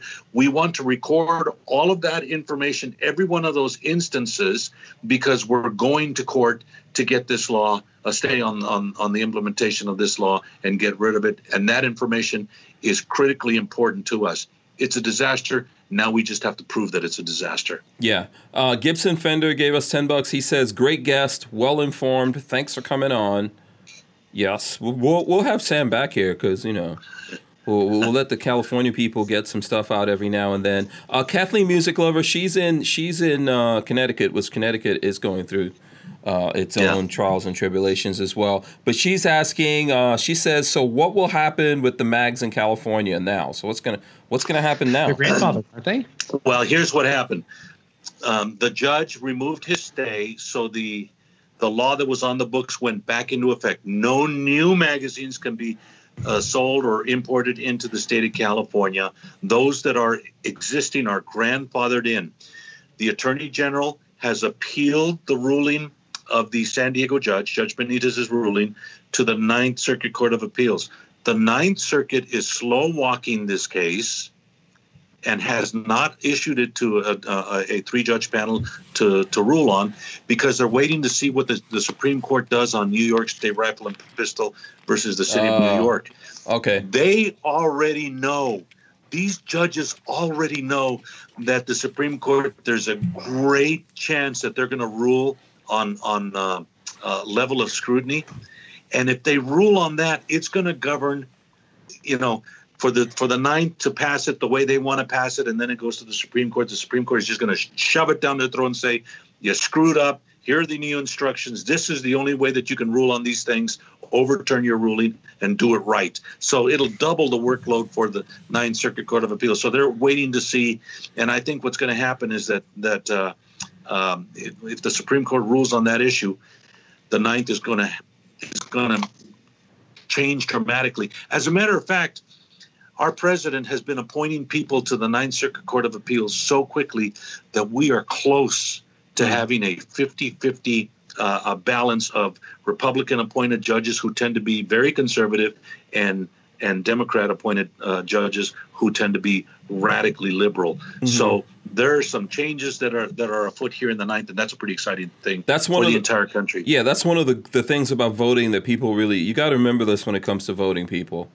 You know, um, let, so let me ask you, what do you think? Uh, I don't know if Babyface has anything here, but what do you think is going to happen with the Supreme Court? Do you think that they are going to rule against New York, or or is it 50-50 what the courts? What the No, Supreme I, I do? think there's there's just absolutely no chance with the judges that are there right now, and given the rulings that we've heard from um, Justice Kavanaugh when he was on the uh, Washington D.C. Uh, uh, appellate court, where he he wrote the opinion on on Heller three, and he wrote in his opinion and quoted Scalia that we should be using text history and tradition of the words uh, used in the in the Second Amendment, and we have Justice Gorsuch, who was also appointed by by President Trump, um, and in his testimony before Congress, he said that the only way we should be looking at the Second Amendment is text history and tradition. So that entire concept that that Scalia enumerated in his uh,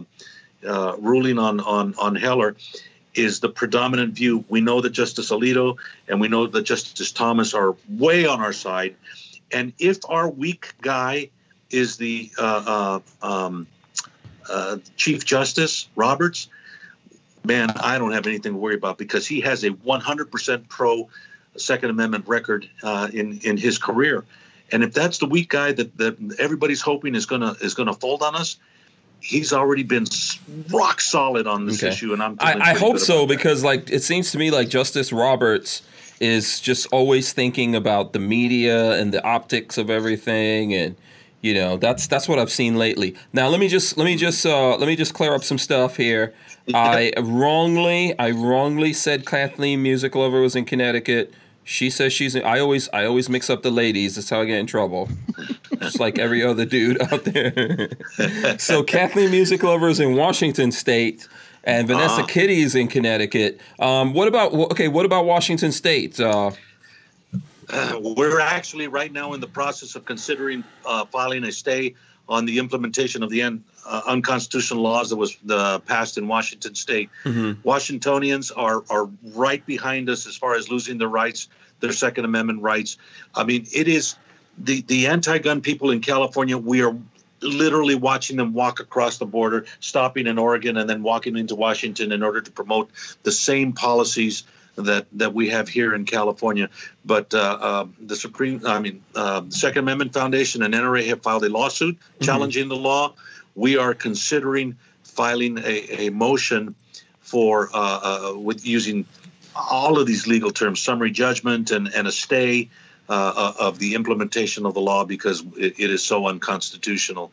And um, it's one of the battlegrounds. Yeah. Definitely one of the Can you lay out what's going on with 1639 for the people who don't know or are you are you uh, familiar with it? Uh, man, if I if I go and try to go into the details on that, uh, okay. I'll, I'll, I'll, probably screw it up. Yeah, I mean we've gone over it here before. I just don't know, just in case. Like I know there's some people that uh, that maybe there's always someone who doesn't, uh, you know, who's not familiar with everything going on there.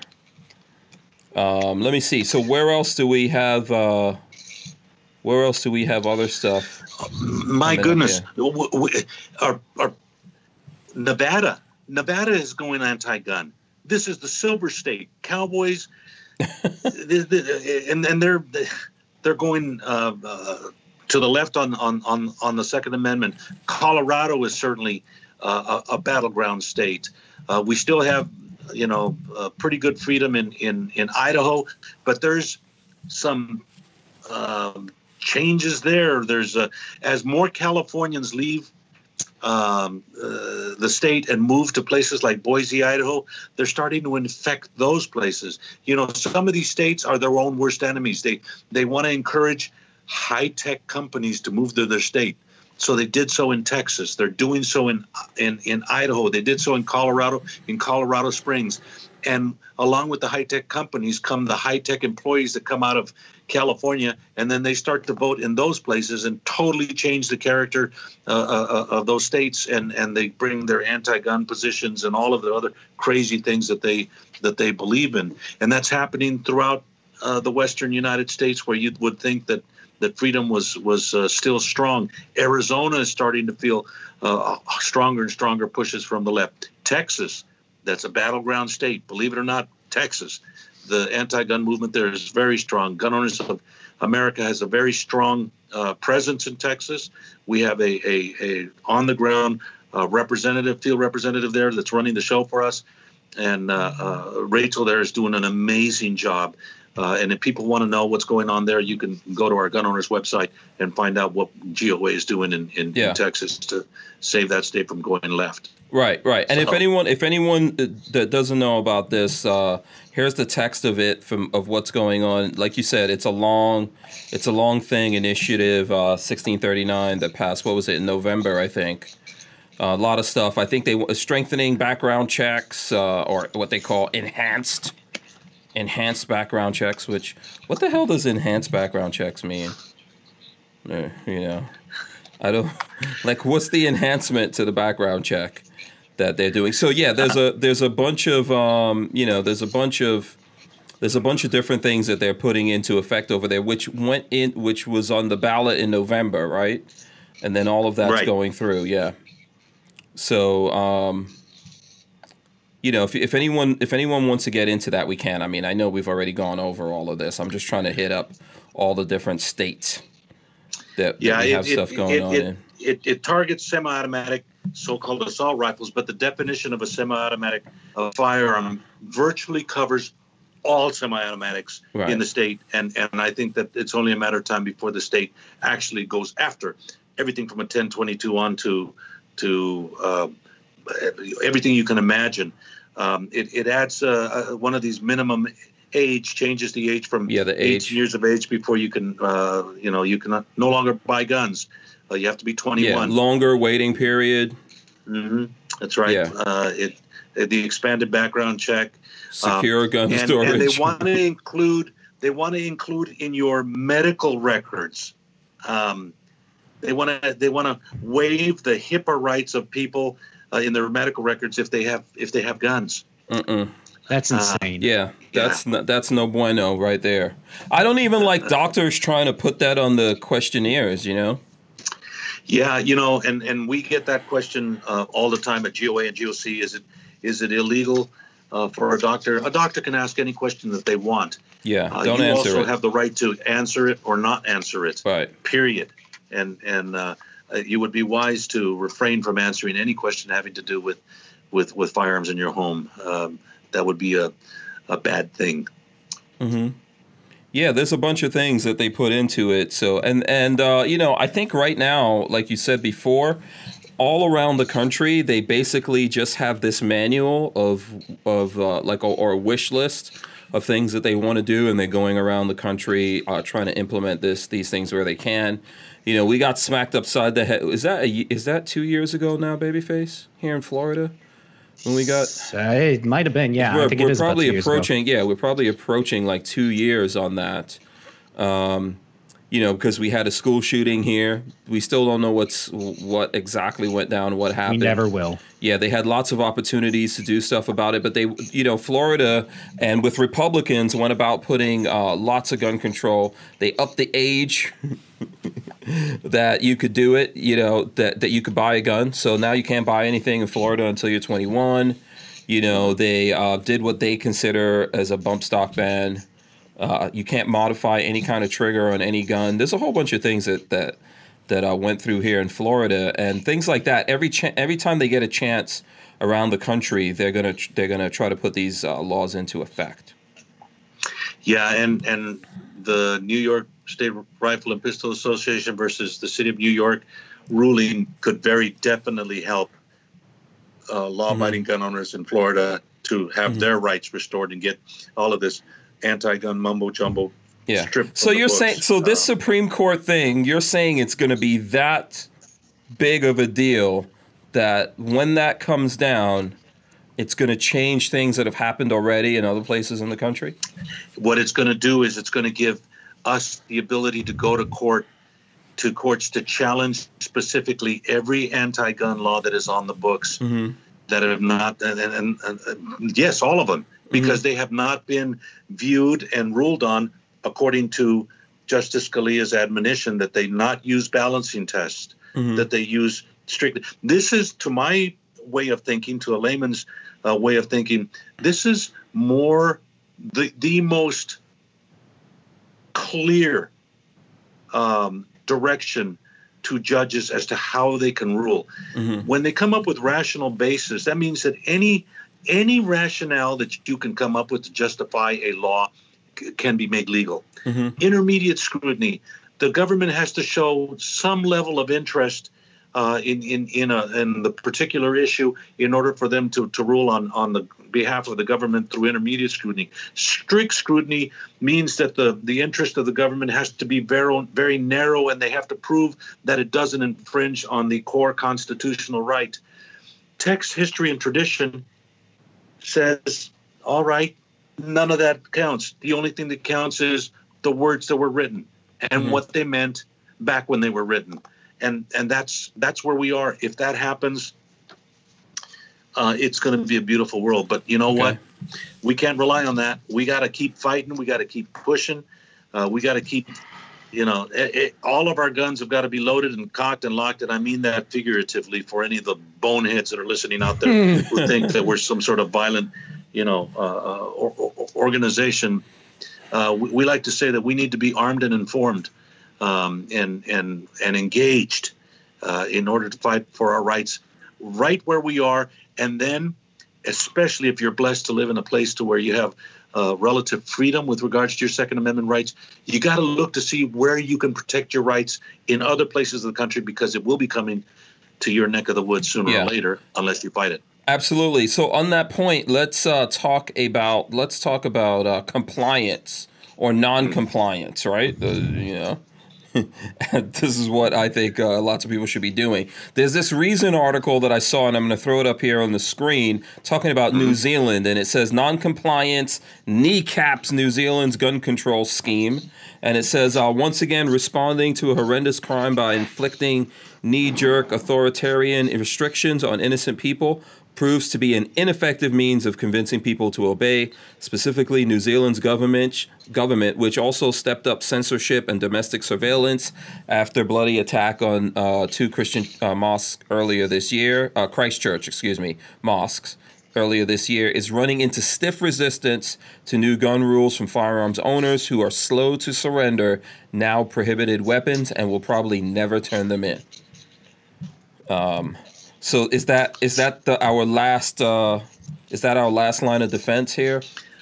Su- civil disobedience, uh, the uh, ignoring the laws because the the the law um, violates our natural law, the law that that that that pre-existed anything, the formation of government itself. Um, that may be our last resort. I don't think we're there yet, and and for anybody to just rely on that, that means that they're they're they're trying to cheat their way there. We still have the responsibility to organize and to fund and to put the fight together through the, the process and the system that our founding fathers established for us, our government. We have opportunities to be engaged. So many people don't want to be engaged. They get frustrated, they get uh, uh, you know uh, tired, and, and I'm sorry, but the system is there, and we have to work it through. The other side works it through, no matter how long it takes.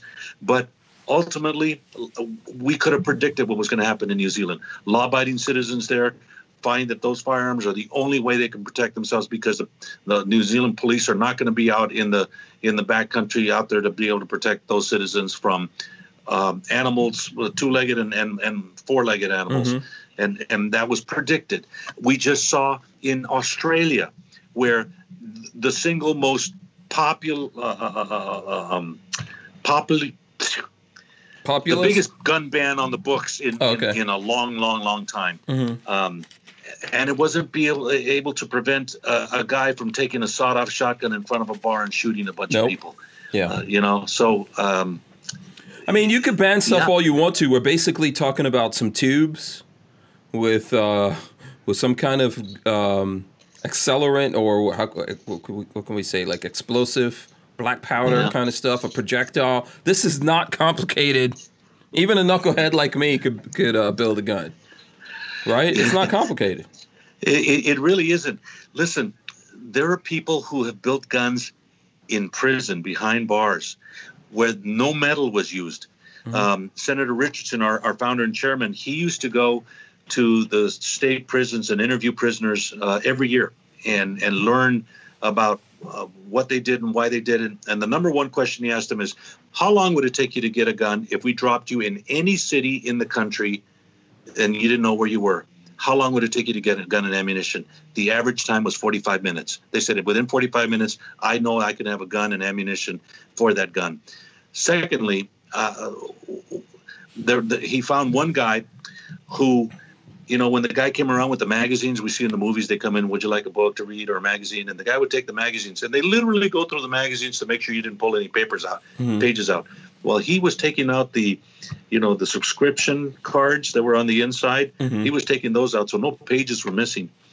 And he took a pencil, and dipped it in the water in his in his sink, and wrapped it around the pencil until he had a tube about mm-hmm. this big. Mm-hmm. That was his barrel. He took a tin plate. He urinated into the plate and allowed it to uh, evaporate long make- enough to get his his nitrates. Yep. Oh wow. He took he took from match heads to light his cigarettes. He scraped off the, the, the charcoal from the burnt ends, and that was his his his charcoal. And instead of saltpeter, what he did is he took the heads off of the strike anywhere matches and mixed it in, and he with a rubber band and something that was a little bit hard, he made a single shot silenced pistol that he used in prison yeah. if they can do, do it without Yeah. any metal at all. And and people now with 3D printers and stuff like that, they can make metal guns. They can make Mm-hmm. yeah, plastic basic guns, make machinery. anything like- yeah. yeah, yeah, basic machinery. That lathe, you know, they Yeah, babyface, he's you need dangerous. to be careful. You you've got a lathe. You've got one of those Yeah. those tools that can make uh, barrels he's- and stuff I, like that. I have a lathe. I, I tell my fiance this. I have a lathe and a mill. I can literally make anything. Yeah. The only thing I don't have right now is a TIG welder. If I have a TIG welder, I can literally put anything together. He's a nerdy Absolutely. gun god. He's a nerdy gun god right there. Look at look at that face. The right. face of danger. yeah, that's yeah, so dangerous. now you, you got to tell me, man. I'm curious out here in Cal. How'd you get a name, Babyface Pete?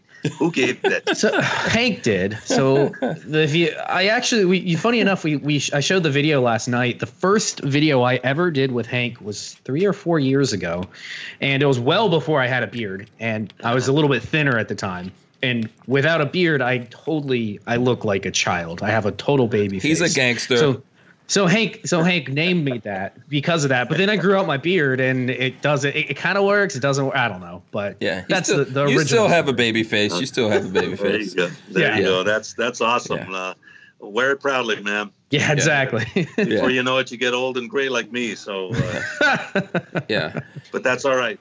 We, Yeah. we, we still keep fighting, you know, and uh, that's a beautiful thing. Having a mill and a lathe it is. and a and a TIG it's welder is, oh, so much is fun. just so much fun. Yeah. Oh yeah. For a while, I, I owned a, a rifle manufacturing company Oh, cool. where we made uh, stainless steel copies of the Ruger 1022 from Oh, scratch. Really? That's cool. We What was the name of that company? license. AMT Custom Shop. Oh, we made about 500 rifles. We Stainless guaranteed steel. that they could shoot. Yep, the, the the actual receiver was 17.4 pH stainless steel. Mhm. Barrels were one inch bull barrels. Uh, um, uh, they we guaranteed that they would shoot um, sub 200 thousandths of an inch groups, five shots at 50 yards with match ammo, and we did that for over 500 guns. We never had a gun that was returned. Um, and then the state of California put us out of business by passing laws that made it almost import, impossible for us to operate in the state. Yeah, that's, sad. Yeah, I'm a huge fan of uh, Ruger 1022s. By the way, I've Yeah. built I built a couple myself. Love them. Uh, integrally suppressed Ruger 1022s. My uh, my favorite kind of Mm. You're 22s. teasing me, man. I- but you're making me you're making me imagine like an all stainless steel Ruger 1022 integrally suppressed. Yeah, well, you know, we we actually sold a couple of uh, of uh, uh, our guns to somebody in New Zealand, and they used it for a squirrel gun. We we threaded the, the front end because we made uh, uh, muzzle brakes for the muzzle brakes for a one inch bull barrel, uh, 22 long rifle that was shooting standard velocity ammunition. I mean, they went yeah. Mhm. and so and then they they were required to put suppressors on them uh, to keep the noise down Mhm. and he was sending me pictures of 550 rabbits shot in one day with this this gun and Yeah. um, inviting us to come down. Very very cool. We free floated the barrels because it was a stainless steel action. There's no chance of bending the action with a heavy bull barrel on it. We threaded the barrels into the action instead of press fitting them and, and then Oh. we bedded the Interesting. We bedded the receiver into the stock. We put a, a bolt, a knob on the back of the receiver, and then put in a bedding hole in the back of the stock. So it was Yeah. it was a lot of What fun. was that called? AMT. I'm sure. Let me look that up. Yeah. Isn't? AMT Custom Shop. AMT Custom Shop. I got to look it up while while we're talking yeah, here and our, our rifles were Challenge Edition rifles.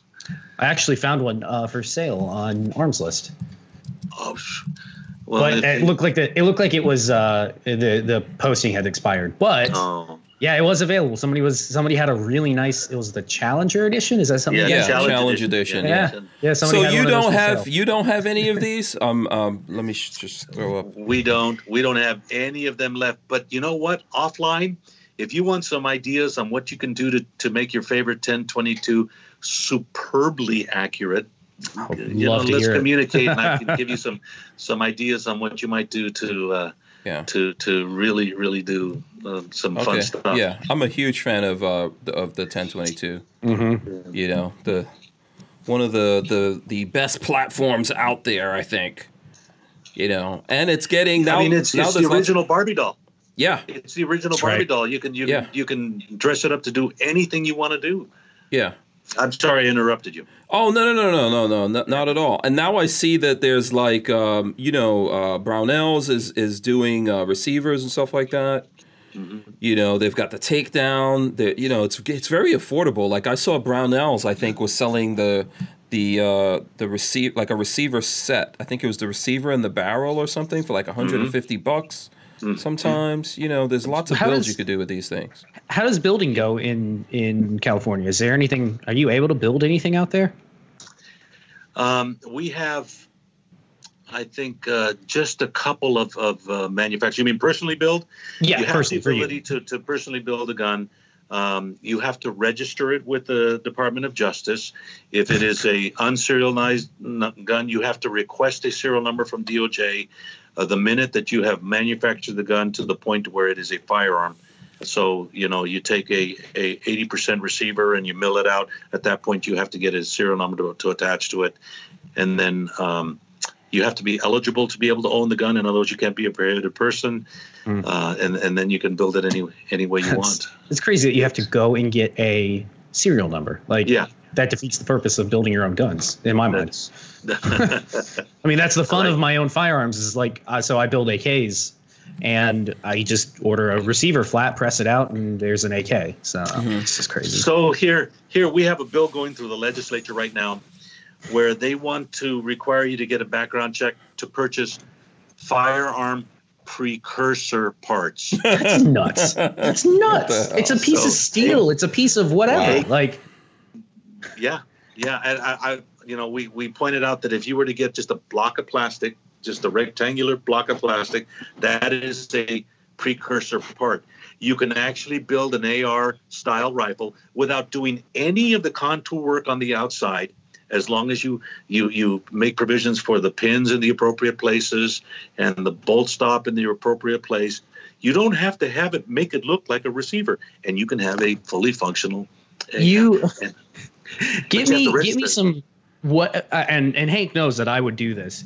If somebody ga- got me a chunk of material of whatever type, Delrin, metal, steel, whatever, and a file, I can make you anything. It's going to take me a while, but I mm-hmm. can make you mm-hmm. anything. absolutely absolutely mm-hmm. It's just it's crazy to think that that's a block of Delrin is a gun part because it's Delrin. It's like but you know criminals the legislature believes that criminals are out there spending time with their files making Yeah. these guns in, in dark places to use it to rob uh, 7-elevens that's so crazy to think anybody's actually doing that. That's No. nuts.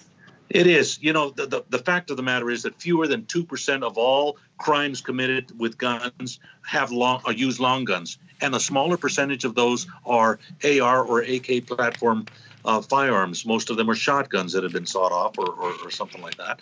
Um, but they are not a, a problem. This is the this is their ability for the left to focus on a black item that they can demonize, Yeah. make look evil, and make us look evil Yep. you know uh, they tried to totally ban handguns in the state of california and they failed. In 1982 there was an initiative to ban it. The the the public voted two to one against it. So they couldn't ban all handguns. So then they came up with this okay we're going to ban these black guns that we watch on the movies and tvs that can do all of these amazing things Yeah, and with bullets that suppressors. spin and twirl and suppressors yeah Yeah. Oh my Yeah. god. Yeah. So um, so DCG forty four says AMT Arcadia Machine and Tool. Was that Yes, Arcadia Machine and Tool Company. They used to make the hardballers and and um, a variety of, of, of handguns, and, and originally they made the, the the stainless steel copy of the Ruger 1022. Um, there was a lawsuit from Ruger that, that tried to prevent them from making the pistol, which they were making, and and the agreement was they would stop making the pistol and they would be allowed to make the the rifle. At which point. Um, I went to the, the owner of the company, Harry Sanford, and asked permission to build uh, Chevy Sportsman Teen Challenge type guns out of these receivers, and he said, "So go right ahead." And so we got a bunch of his uh, remaining um, uh, castings, and we built full, complete guns using McMillan stocks and and um, uh, you know super duper good barrels. And here's one of the tricks that we did, which breaks all convention. We decided we're not going to pay attention to anybody, so we had barrels that were a one in 17 twist, and we shot standard velocity ammunition. Mm. We tried everything from 15 and a half up to 18 inch twist, and we found that the 17s with with match ammunition, by far, were the most accurate barrels that we used, and and uh, and and that's what we did for all 500 of our guns, and, and they worked like a million bucks. I mean, you know, putting five shots in the in the size of your the, your pinky fingernail is is an exciting thing. I want one. We yeah, we named one of ours a fly swatter because one of our customers who lived in Montana was sitting on his back porch with his the, the cheapest version we made, 18 inch barrel, um, injection molded stock. Uh, I was doing the trigger jobs. They were a little under two pounds. Um, and and he said he was sitting there and on a on a on a wheat stalk there was a fly and we put uh, um, 24 power burr scopes on him. He said he shot a fly. He Jesus. immediately called us from his porch and said, "You guys will not believe what I just did. I shot a fly at about 65 yards." Wow. And uh, we said, "Wow, that's pretty good." He says, "Yeah, you need to rename this gun the Fly Swatter," and we did. Oh wow. Okay. I would love to see that video, which I'm sure I don't know. There probably wasn't Yeah. video. Um, SoCal Gunner gave us a couple of bucks to say this. Craig Delu- uh, DeLuz of, of uh, FPC showed the Cali legislature how a guy made an AK using a shovel. The look on their faces is priceless. Yeah, Yeah. yeah. Yeah. Craig DeLuz is a um, uh, one of our one of my colleagues, one of my very good and truly a, a best friend, who is totally committed to the to the Second Amendment, and and he was working for the Firearms Policy Coalition. And you're right, he he had to show pictures of a of a AK pattern rifle that was made from a shovel, and you could I've- see all of the It- parts of the show. I want one. It was awesome. I've I've thought about doing one at some point because I have the tools to make it, um, Uh-huh. and it's not it's it's not it's not easy. I'm not going to say it's easy, but it's not that difficult. Like if you have the craftsmanship and the time, the big thing is the time. You can make Right. anything. Anybody can make anything. Yeah. Yeah. So just just trying to block it is so it, it just doesn't make any sense. Sense- yeah, and then the other thing is criminals are going to go through back alleys to get their guns. They're not going to go and make their own guns. It's just not going to happen. Yeah. It- it's, it's stupid. Yeah. Uh, Peter You know, Hinkle it- says there's some great posts about AMT rifles on Rimfire Central. Yes, yeah, they have a whole thread there on on the um, AMT Challenge editions there that, that goes back years. I commented on that on that uh, uh, venue uh, a couple of times. I actually went through in great detail explaining how we manufactured our guns. And, and the things that we did to make them accurate. So if, if anybody wants to look, they can go there and, and find And out. check it out. Yeah, and the pants says the shovel AK is a glorious thing. Babyface, you're gonna mm-hmm. have to do this. Yeah, I'll make one. I've been wanting Yeah. to for a while. We're It's- just gonna give you a shovel and a pamper, and you're gonna have to the make guy an AK out of that. The guy got a a mid-sized shovel, bent the shovel into the receiver, and then the uh-huh. stock was the handle. That's correct. It, it's it's really neat. It's really really cool. Yeah. yeah, It, it, we got to do that. We got to do uh, like a junkyard AK build. I, I think that would be yeah, cool. for sure. Yeah, I'm on board. I'm I'm all in on that. you know, but it's true. I want to see true. pictures. Yeah. we'll make sure you see it. Yeah, the genie's out of the bottle on this, man. Mm-hmm. Yeah, there's no way putting this this back in the bottle. That, that's, that- you're absolutely correct. 400 million guns out there in, in the United States. 400 million. They have these gun buyback programs and they collect 100 guns. What is that? Yeah. Point zero zero zero zero Yeah. zero zero one Yeah, two joke. percentage of the guns that are in, in, in public circulation. You're never going to take them all away. You're never going to prevent people from from making them, especially people who have uh, evil intent. You can't stop them uh, by by controlling guns. All of the laws only affect law-abiding citizens. good people. They don't affect criminals. Yeah. They don't affect criminals because they don't obey the laws in the first place. Right. And everything you do to try to squeeze the, the criminals, they just ooze out in between the fingers.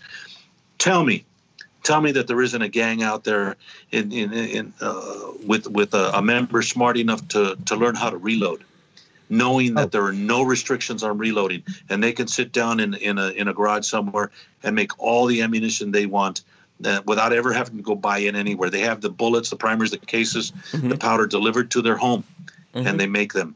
Yeah. So uh, Look, in some cases, the ATF has freaking sold guns to, uh, you know, like if you look at guns across the border, uh, you know, uh, Operation Wide Receiver and all that kind of stuff. My my uh, friend Mike Detty was involved in that. The ATF sanctioned and with uh, political cover, you know, um, sanctioned selling guns to, to Mexico that they knew were going Yep, over to Fast Mexico. and Furious. Fast and the Fast and Furious. Furious. Yeah. Yep. Yeah. Yeah. You're absolutely correct.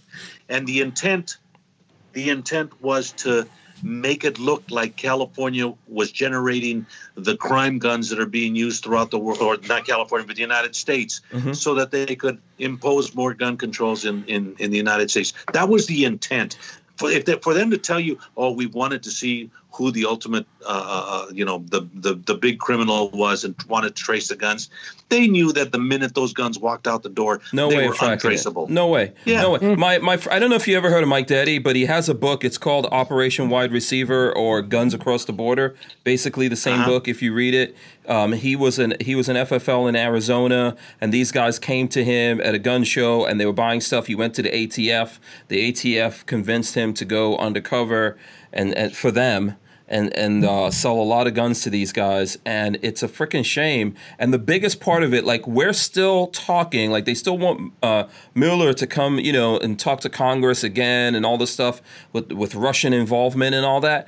And we sold guns that went into Mexico and killed tens of thousands of people in Mexico. Nobody's talking about that. You know, Yeah, killed Americans. Americans. Yeah, killed Americans. All of that stuff. Oh, we forgot about that thing already. You know, No, some of us have not. We will never forget. yeah, Um, it's it's and- terrible. and, we shouldn't. It is. It is Yeah. terrible. yeah, So that's why we have to, uh, every opportunity we can to support new leadership in any of these organizations that have nothing to do, no connections to these types of activities is what we have to push for. We have to push our leaders, our president to appoint people who have no connection to these uh, uh, uh, uh, scandals, Mm-hmm. who, who look upon them as a stain and want to prevent them from happening ever again. So again, we need to be involved and engaged as to who the leaders are of our law enforcement agencies, uh, particularly those in federal government. yeah. Anything, anytime something like this happens, I think there should be a couple of people that get the death penalty. Whoever's involved with something like that, I'm just, I'm just, I'm serious, man. That's Yeah. like a horrible thing. That's a crime. That's a, a, a crime against humanity that they allowed that to happen. You know, uh, thinking, oh, we could track these things. Yeah, right. No, no, it's never gonna happen. Yeah, they couldn't track those guys from like ten blocks from his house. You know. Yeah. Yeah, the only the only way they found out that, that the guns were used were if they were recovered at a crime scene. Um, that's the only way they, they, they found out. If if the Mexican government got into a shootout with with uh, cartel members and they they killed some of them and then they ran the serial numbers on those guns and found that uh, that they were part of the Fast and Furious Yeah. operation. That's the only way we found out. Yeah. Uh, Brian Quick says uh, Joe Rogan had a former Mexican police officer on his podcast, and they talked about Fast and Furious government gun running. Yeah, when I, I saw that thing with Joe Rogan, and I tried to like text, uh, send him, um, I try to like uh, tweet out to him and send him stuff on Instagram. He should talk to Mike Detty because Mike Detty's I story think you'd is have amazing. a, a interesting conversation with him. Yeah, yeah. And he probably would. it should be a movie. him, It yeah. should be a movie because I Yeah. he's still living in the same house where he sold these guns to uh, basically Mexican drug lords. You know, and he's living in that same house that they came to his house. There was so much money. He sold so many guns. He had to get a cash counting machine. See, no, no Holy kidding. smokes. Because they ripped him off for like five thousand dollars or something one time. He was selling so many guns to them, and he didn't take the like he just trusted them, and he didn't count the money. So he got a cash counting machine, which he still has, you know. And he sold these guys so many guns w- with the permission of the ATF, um, and basically they were like straw purchases and stuff like that, you know. Um, and then when this all turned around, when um, w- when Fast and the Furious came out, they basically tried to. This is a guy that was a Marine. He never did anything wrong, you know, all that stuff. And they try to turn this all around on him, but he kept records of everything, and that's the only reason why. Um, you know, he didn't wind up getting in trouble. He didn't do anything wrong, so he shouldn't have been in trouble. The government uh, approved all of those things, and then even the guys in the in the uh, ATF and other places that came out like were whistleblowers on this. No one Yeah. in their departments even talks to them. Those guys go to work, and there no one talks to them at work. You know, so that that kind of stuff we should never let ever happen. Absolutely, absolutely. Yeah. And any any officer in any agency who shuns uh, officers who did the right thing, shame on them. Yeah, you know, that's we are, disgusting. We are greatly supportive. Gun owners of California and gun owners of America, we are greatly supportive of our, our men and women who are law enforcement officers and who put their lives on the line every single day Mhm. to stand between us and, and the evil people out there who are w- willing to commit crimes against us. Absolutely. But when there are particular uh, uh, uh, officers who've gone rogue and and um, shun people who do the right thing, It's a shame. That needs to be cleaned up. Yeah, that, whole needs be department should be shut down because that's not. I mean, this is not the reason why these people are serving as as uh, police officers or agents in the government. you know, this is not What we need to serving. do. What we need to do is give them uh, uh, uh, coach guns and send them back into the hills of Kentucky and, and, and Louisiana to, to be the revenuers with the, the way they started, uh, catching the people who are who are making moonshine. Yeah. You know, without without tax stamps. Well, we need to make that. them That's go we- patrol that border that they let the, that they let these guns go over, and, Yeah. and then actually come back here and take out um, take out you know guards on the border and other Americans. You know, and I'm telling you, tens of thousands of, of people in Mexico. You Yeah. know, that's that's Oh, that- that's not a joke. That's a horrible thing to think about. Yeah, Yeah, You know, it is. So, um, is. yeah, okay. Let me. I'm gonna get. I'm gonna get fired up. if I don't stop, I'm gonna get mad. You but that thing, but that thing, that really, that's one of those things that really upsets me. Uh, let's see here. Do, do you want to go go to some gun news? I see Glock has put out. This is crazy. do do I even want to waste my time? I'm gonna. Sh- okay, I'll just show this Glock thing. All right. So Glock has the G48 and the G43X Black Slide slimline pistols about to debut. With the, They with did the correct thing, all, which all, is all blacked out. yeah. Yeah, as we know, black is beautiful. So, what do you guys think about? I mean, Glock, please, can you just release the carbine? just release the Glock carbine and stop repackaging Glocks Never, it's never gonna happen. and putting them out there. Are you into Glock, Sam? You, you. I'm a Glock Um, guy. I'm a I, Glock guy. I, I, I'm, I have one. okay. on my concealed weapons permit. I, Uh-huh. I I grew up a 1911 guy. Back in the 80s, 1911 was the, the thing that you know ruled the roost, and and, Yeah. and I like my 1911s. Uh, but I have to admit, I do have a Glock that I use for for personal protection. I have a uh, a Smith and Wesson Shield that I find very practical and very useful, Mhm. especially when I have to go to the Capitol and I can't take it in with me. It's Mhm. easy for me to store it in my vehicle and Mhm. and protect um, you know it uh, and i have some level of protection but you know what the gun the gun is definitely important but not as important as training Yeah. uh, being trained and able to use whatever tool is in your hands is the single most important thing using this weapon Mhm. is more important than using this weapon and uh, i'm a very strong advocate of that Yeah, very absolutely. Totally agree with that. I've seen some da- dr- like talking about Mike Detty, by the way. He's a 1911 guy. I've and Hmm. so he he um I don't know if he still competes, but um, he used to c- uh, shoot competitively 1911s. I don't ever want to go up against him. I, I mean, single stack to see a guy shooting a single stack 1911 and changing the magazine before you can even like think about it, and he's back into that's pretty. You know, it's pretty badass. I've you know if you Yeah. a- if you Yeah. actually ever see someone do that, you know. Um, I mean, I'm not like a big 1911 guy. I do have 1911. I, Babyface thinks my 1911 is sacrilege because it's polymer. Um, Plastic. Yeah, Exactly. That's the correct response to that. tupperware right Oh yeah. Tupperware, plastic fantastic I, I have a Colt I have a Colt Series 70, so I'm I'm snobby about. yeah, he doesn't consider he doesn't consider it a 1911. Yeah, but people can actually rock those, and and it's true. It's just your skills. Yep. Yeah. Uh, it's Yeah. it's travel and commit, uh, training and commitment uh, Mhm. is is what it takes to to get good at anything. And you know what? Uh, like they always say, uh, beware of the one gun guy. Uh-huh. The guy who Yeah. only has one gun. Yeah. Yeah, Because he, he knows how to shoot that pretty thing good Yeah. real well. he knows everything about that thing, man. He could take that thing yeah. apart in his sleep. If you had to have one gun, Sam, if you had to have one gun, what would it? Yeah, God forbid we ever live in a world like that, but Hank, you- you're you're asking me a tough question. It's like asking me which of my kids do I like more. Um, if I could only have one gun, okay. Uh, listen, I'll give you two guns. If you had to have one handgun and one rifle, what would be your handgun? What would be your rifle? my rifle would be a pre-64 Model 70 Winchester, probably changed in, in, in 270 Winchester. um, which you can use for anything in North America. Um, I've got one in 270 and one in 270 WSM and one in 300 Win Mag and and the handgun. Um, Uh, the silence. it it would um, it would probably be my um, 1911 um, combat command. It's a combat commander. Yeah. Um, Okay. That's the like uh, shorter 45 version, right? ACP.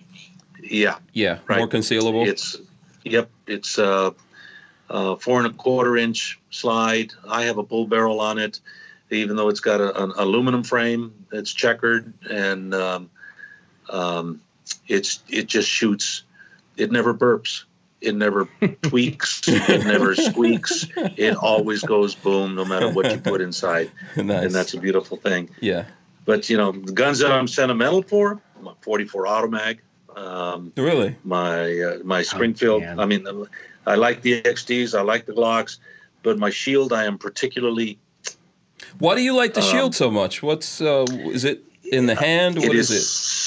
so easy to conceal. Number one, Mhm. I use a precision holsters inside the waistband um, holster, which I have found to be the single best. That's Kydex. Hold on, let me uh, hold that tried. up. Hold that up. Let me show the show you full screen here. Okay.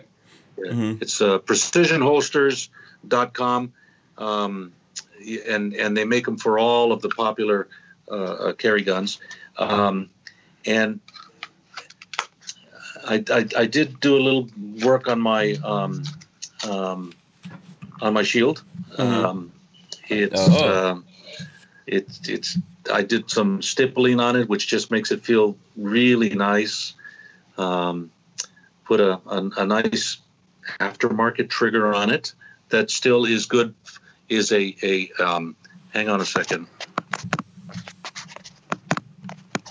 Did you? What Is- is?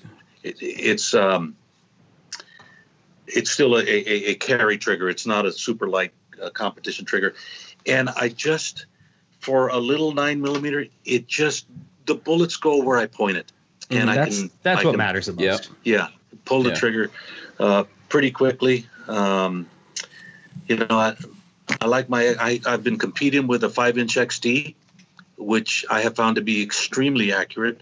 I did a trigger job on it. It's right around two pounds and Mm. um, Okay. virtually no take up, and it's very accurate in nine millimeter. And and um, the Glock, um, you know, it's it's it's the handgun Barbie doll. You can there's so many things you can put on them or take off of them to to to use them and and um, after growing up on the 1911 the, the, the glock trigger it, it just takes work for me to Yeah. to get used to it Your hand got Uh, maimed by that 1911 for handicapped you for a Glock, basically. yeah What do you think? Have you tried any of like you know the polymer the polymer Glocks now have that 1911 grip angle, right?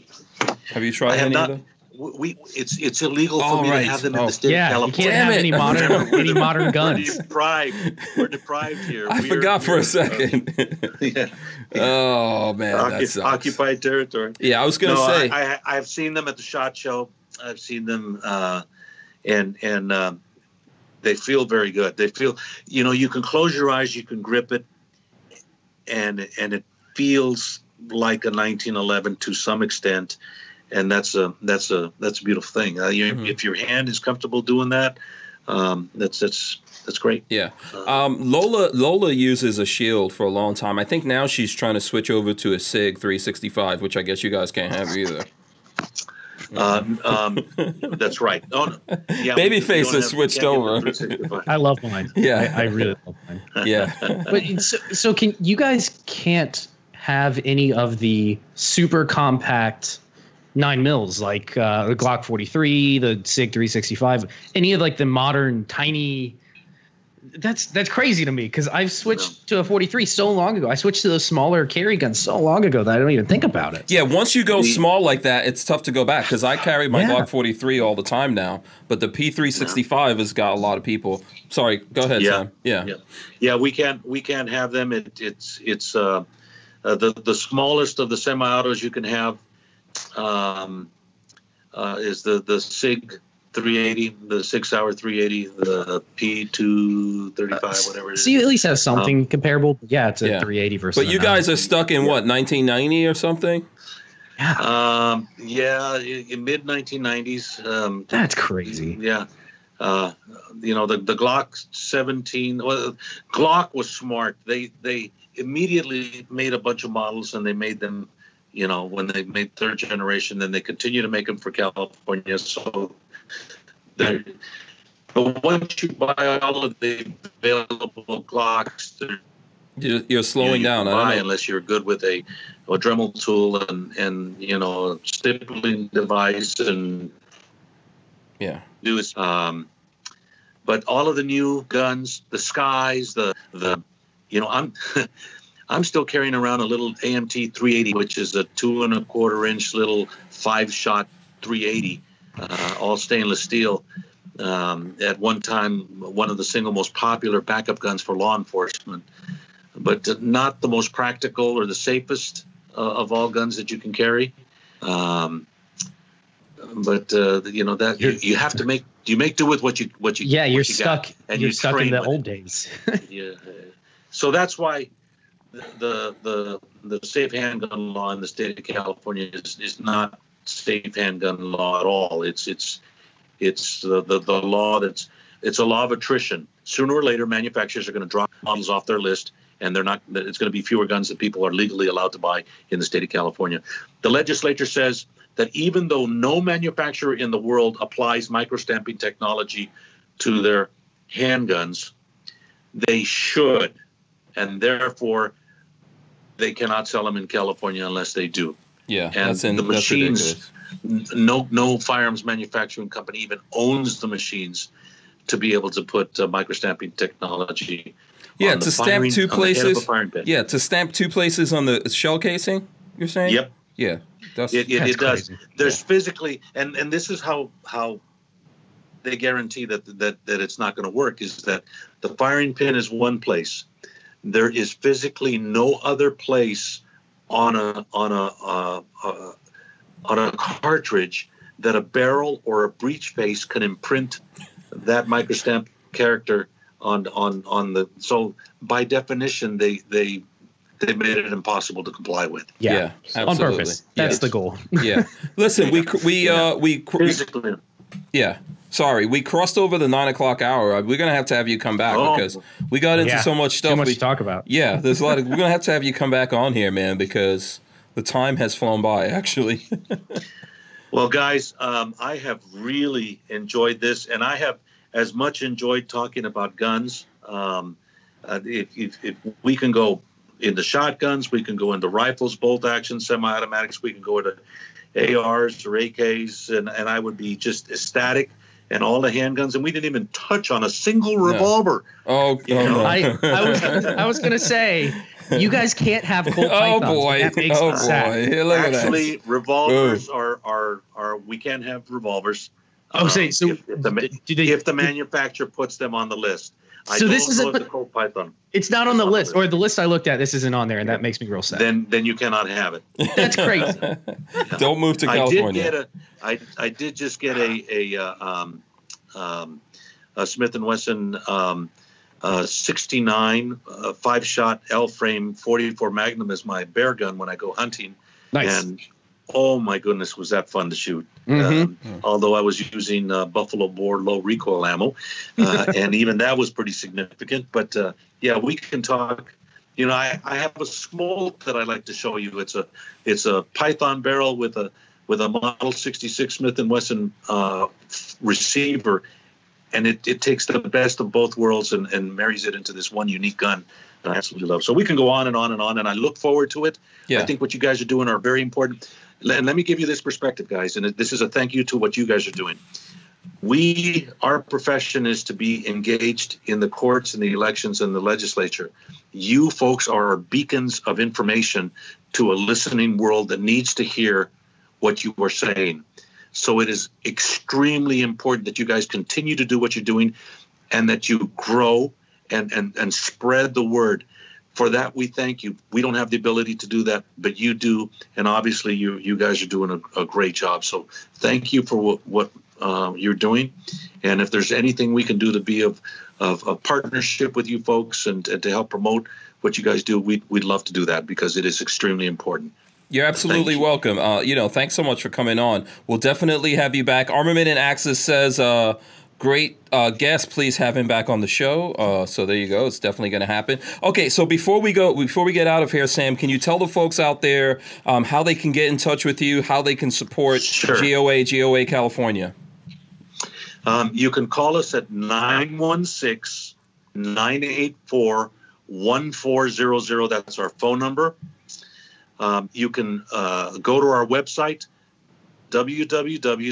www.gunownersca.com, G U N O W N E R S C A.com.